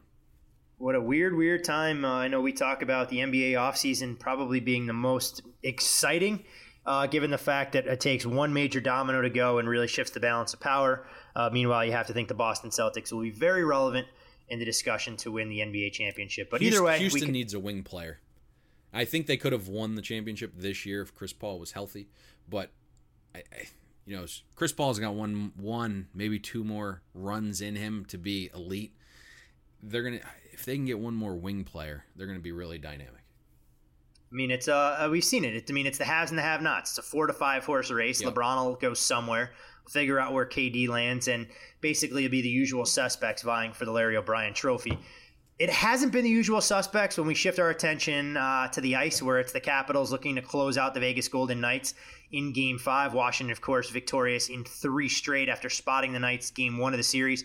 They're losing that one six four. You, as a diehard Penguins fan, I know you haven't. Did you really just bring up hockey? I mean, I have to get at least a little bit of hockey in here. Oof. I got to get a little bit of hockey in you're here. It is. Be, you're going to be. You're going to be asking and answering. Let's go. It, it did take place in my uh, yard. I mean, I feel like you don't have to watch. You have strong feelings that you didn't want to see the Capitals win the Stanley Cup as a Penguins fan, but you knew Ovi was probably going to get one at some point in his career. Got the monkey off their back. They go from the uh, not so lovable losers to winning one. Um, but as soon as they beat Pittsburgh, there was a question. I mean, are they going to be happy finally getting over that hump, getting the monkey off their back? You know, and, and I thought they may stumble early on in their next series, but listen, they're talented. This I think this is over. I mean, it was a nice run for Vegas. I'm kind of upset though that they didn't finish it off. But there's just they don't have quite have the talent yet. No, you look player for player. There's no Alexander Ovechkin equivalent donning a Golden Knights sweater. Marc Andre Fleury had been superhuman through the first three rounds yep. of the playoffs, really masked the deficiencies that the Knights have dealt with all season long on their blue line. Uh, and you saw that get exacerbated in game three for those folks that watched. Shea Theodore turning the puck over twice. And all the bounces that had gone the Knights' way throughout the course of the regular season, injuries notwithstanding, where they dealt, you know, with three to four goalies early on in the season. You know, James Neal, a wide open net, hits the post with a chance to get a 1 0 lead. And the Caps have showed they're a tough team to battle back from. I uh, disagree actually with the market that's trended in Vegas's direction, thinking that the series goes back to Washington uh, for a pivotal game six. I said the Caps would win the series in six beforehand. I think the price probably too much to pass up, uh, and it really is starting to feel like the Knights lo- lost game one against the Jets and then boat boat race. Uh, beat them in four straight. Uh, I think Washington would be foolish to try and let the Knights hang around, let them build some momentum. Uh, I really believe, much to my chagrin, I'm going to see Alexander Ovechkin, Braden Holtby, and company parade around T-Mobile uh, come Thursday night, hoisting the Stanley Cup uh, at the Golden Knights' expense. You're going to the game. Yep, I will be there. I know the ticket market's really depressed. A lot of folks looking to unload, and shame on some of the Vegas fans who had expectations like or felt entitled that this should happen. Not so much in regard to the tickets, but just the behavior on Twitter. You're an expansion team. Your your win total or point total was 68 and a half before the season. You're 500 to 1. Enjoy the ride. Don't come out and attack the Twitter account. Don't attack the players. You're not sure when you're going to be back here. There's a lot of franchises that have never even had a chance to play for this. That's the one thing that's driven me nuts and I hope and I really do hope, and I'm not sure it's going to happen, uh, that regardless of the result on Thursday night, if it's the last time we see the Golden Knights play a home game in the 2017-18 season, uh, that this team gets a standing ovation for what they've done to galvanize the city. Uh, the players have really embraced the role, and what started under uh, the umbrella of tragedy with the 1 October shooting, I mean, this team has kind of embodied everything you need to get to this point in the season with teamwork, veteran leadership, uh, and really showing that the sum of its parts is better than any individual contribution. So I'm looking at the price right now, Vegas about a dollar fifty favorite, plus one thirty on the return for Washington. So live betting. Let's say Washington gets the early goal. What are we looking at for price there, middle of the first period? You're going to see the uh, caps move to about a dollar fifteen, a dollar twenty favorite, assuming this is where the number closes. Man, I feel like it's better to wait. You may you, you may honestly be better served to try and do that because I can't tell you, having seen the crowd, uh, the Knights have been uh, exceptional. Excuse me, scoring the first goal and getting the fans behind them if they give up an early goal to the Capitals, yeah. uh, you could see the wind getting taken out of the sails, and this thing could kind of crater. Yeah, uh, much like the Knights were able to do on the road, taking the air out of the building at the MTS Center against the Jets. I think this Capitals team knows you don't want to let a team off the deck, and when you have a chance to go for the kill, uh, this is where it happens. So uh, I think it's over, but I, I, like that mentality, thinking that Washington gets the first goal. If you may have to lay a little bit of a price. Yeah. Yeah. But the advantage works in your favor there instead of running to grab a dollar thirty or so. There you go. So all right, my friend. Uh, I feel like we've run the gamut, and this has been a uh, time to put a bow on what I feel has been our most successful campaign to date. Uh, since we know our uh, fiscal year sports calendar doesn't work necessarily in conjunction uh, with the regular calendar, but branched out this season into college football that was well received on Wednesdays. Talked a little horse racing, had some phenomenal guests, brought our high level of coverage that everyone expects from us in regards to the NFL, and uh, really excited about some of the surprises we may be able to unveil uh, when the calendar flips to August and we start up again with college football and NFL previews. Absolutely, and it's all due to our loyal listeners. Obviously, we would not be doing these if it wasn't for you guys. So we appreciate the support. We're going to continue churning out the content. This is our first World Cup preview. So yep, we're going to keep expanding what we do and hopefully you enjoy it. And if you do, leave uh, leave a five star review for us. Leave a nice little comment. We're gonna be doing something nice for people uh, as football season gets here. All right, um, we're still still the little guy, right? We're still doing this on our own. We're still doing this by by ourselves. We don't have this massive network behind us. So your support is greatly appreciated, and we're to return that favor. So leave a five star review, leave a comment. Every couple months or so, we're just going to randomly pick someone that's left a five star review and a comment.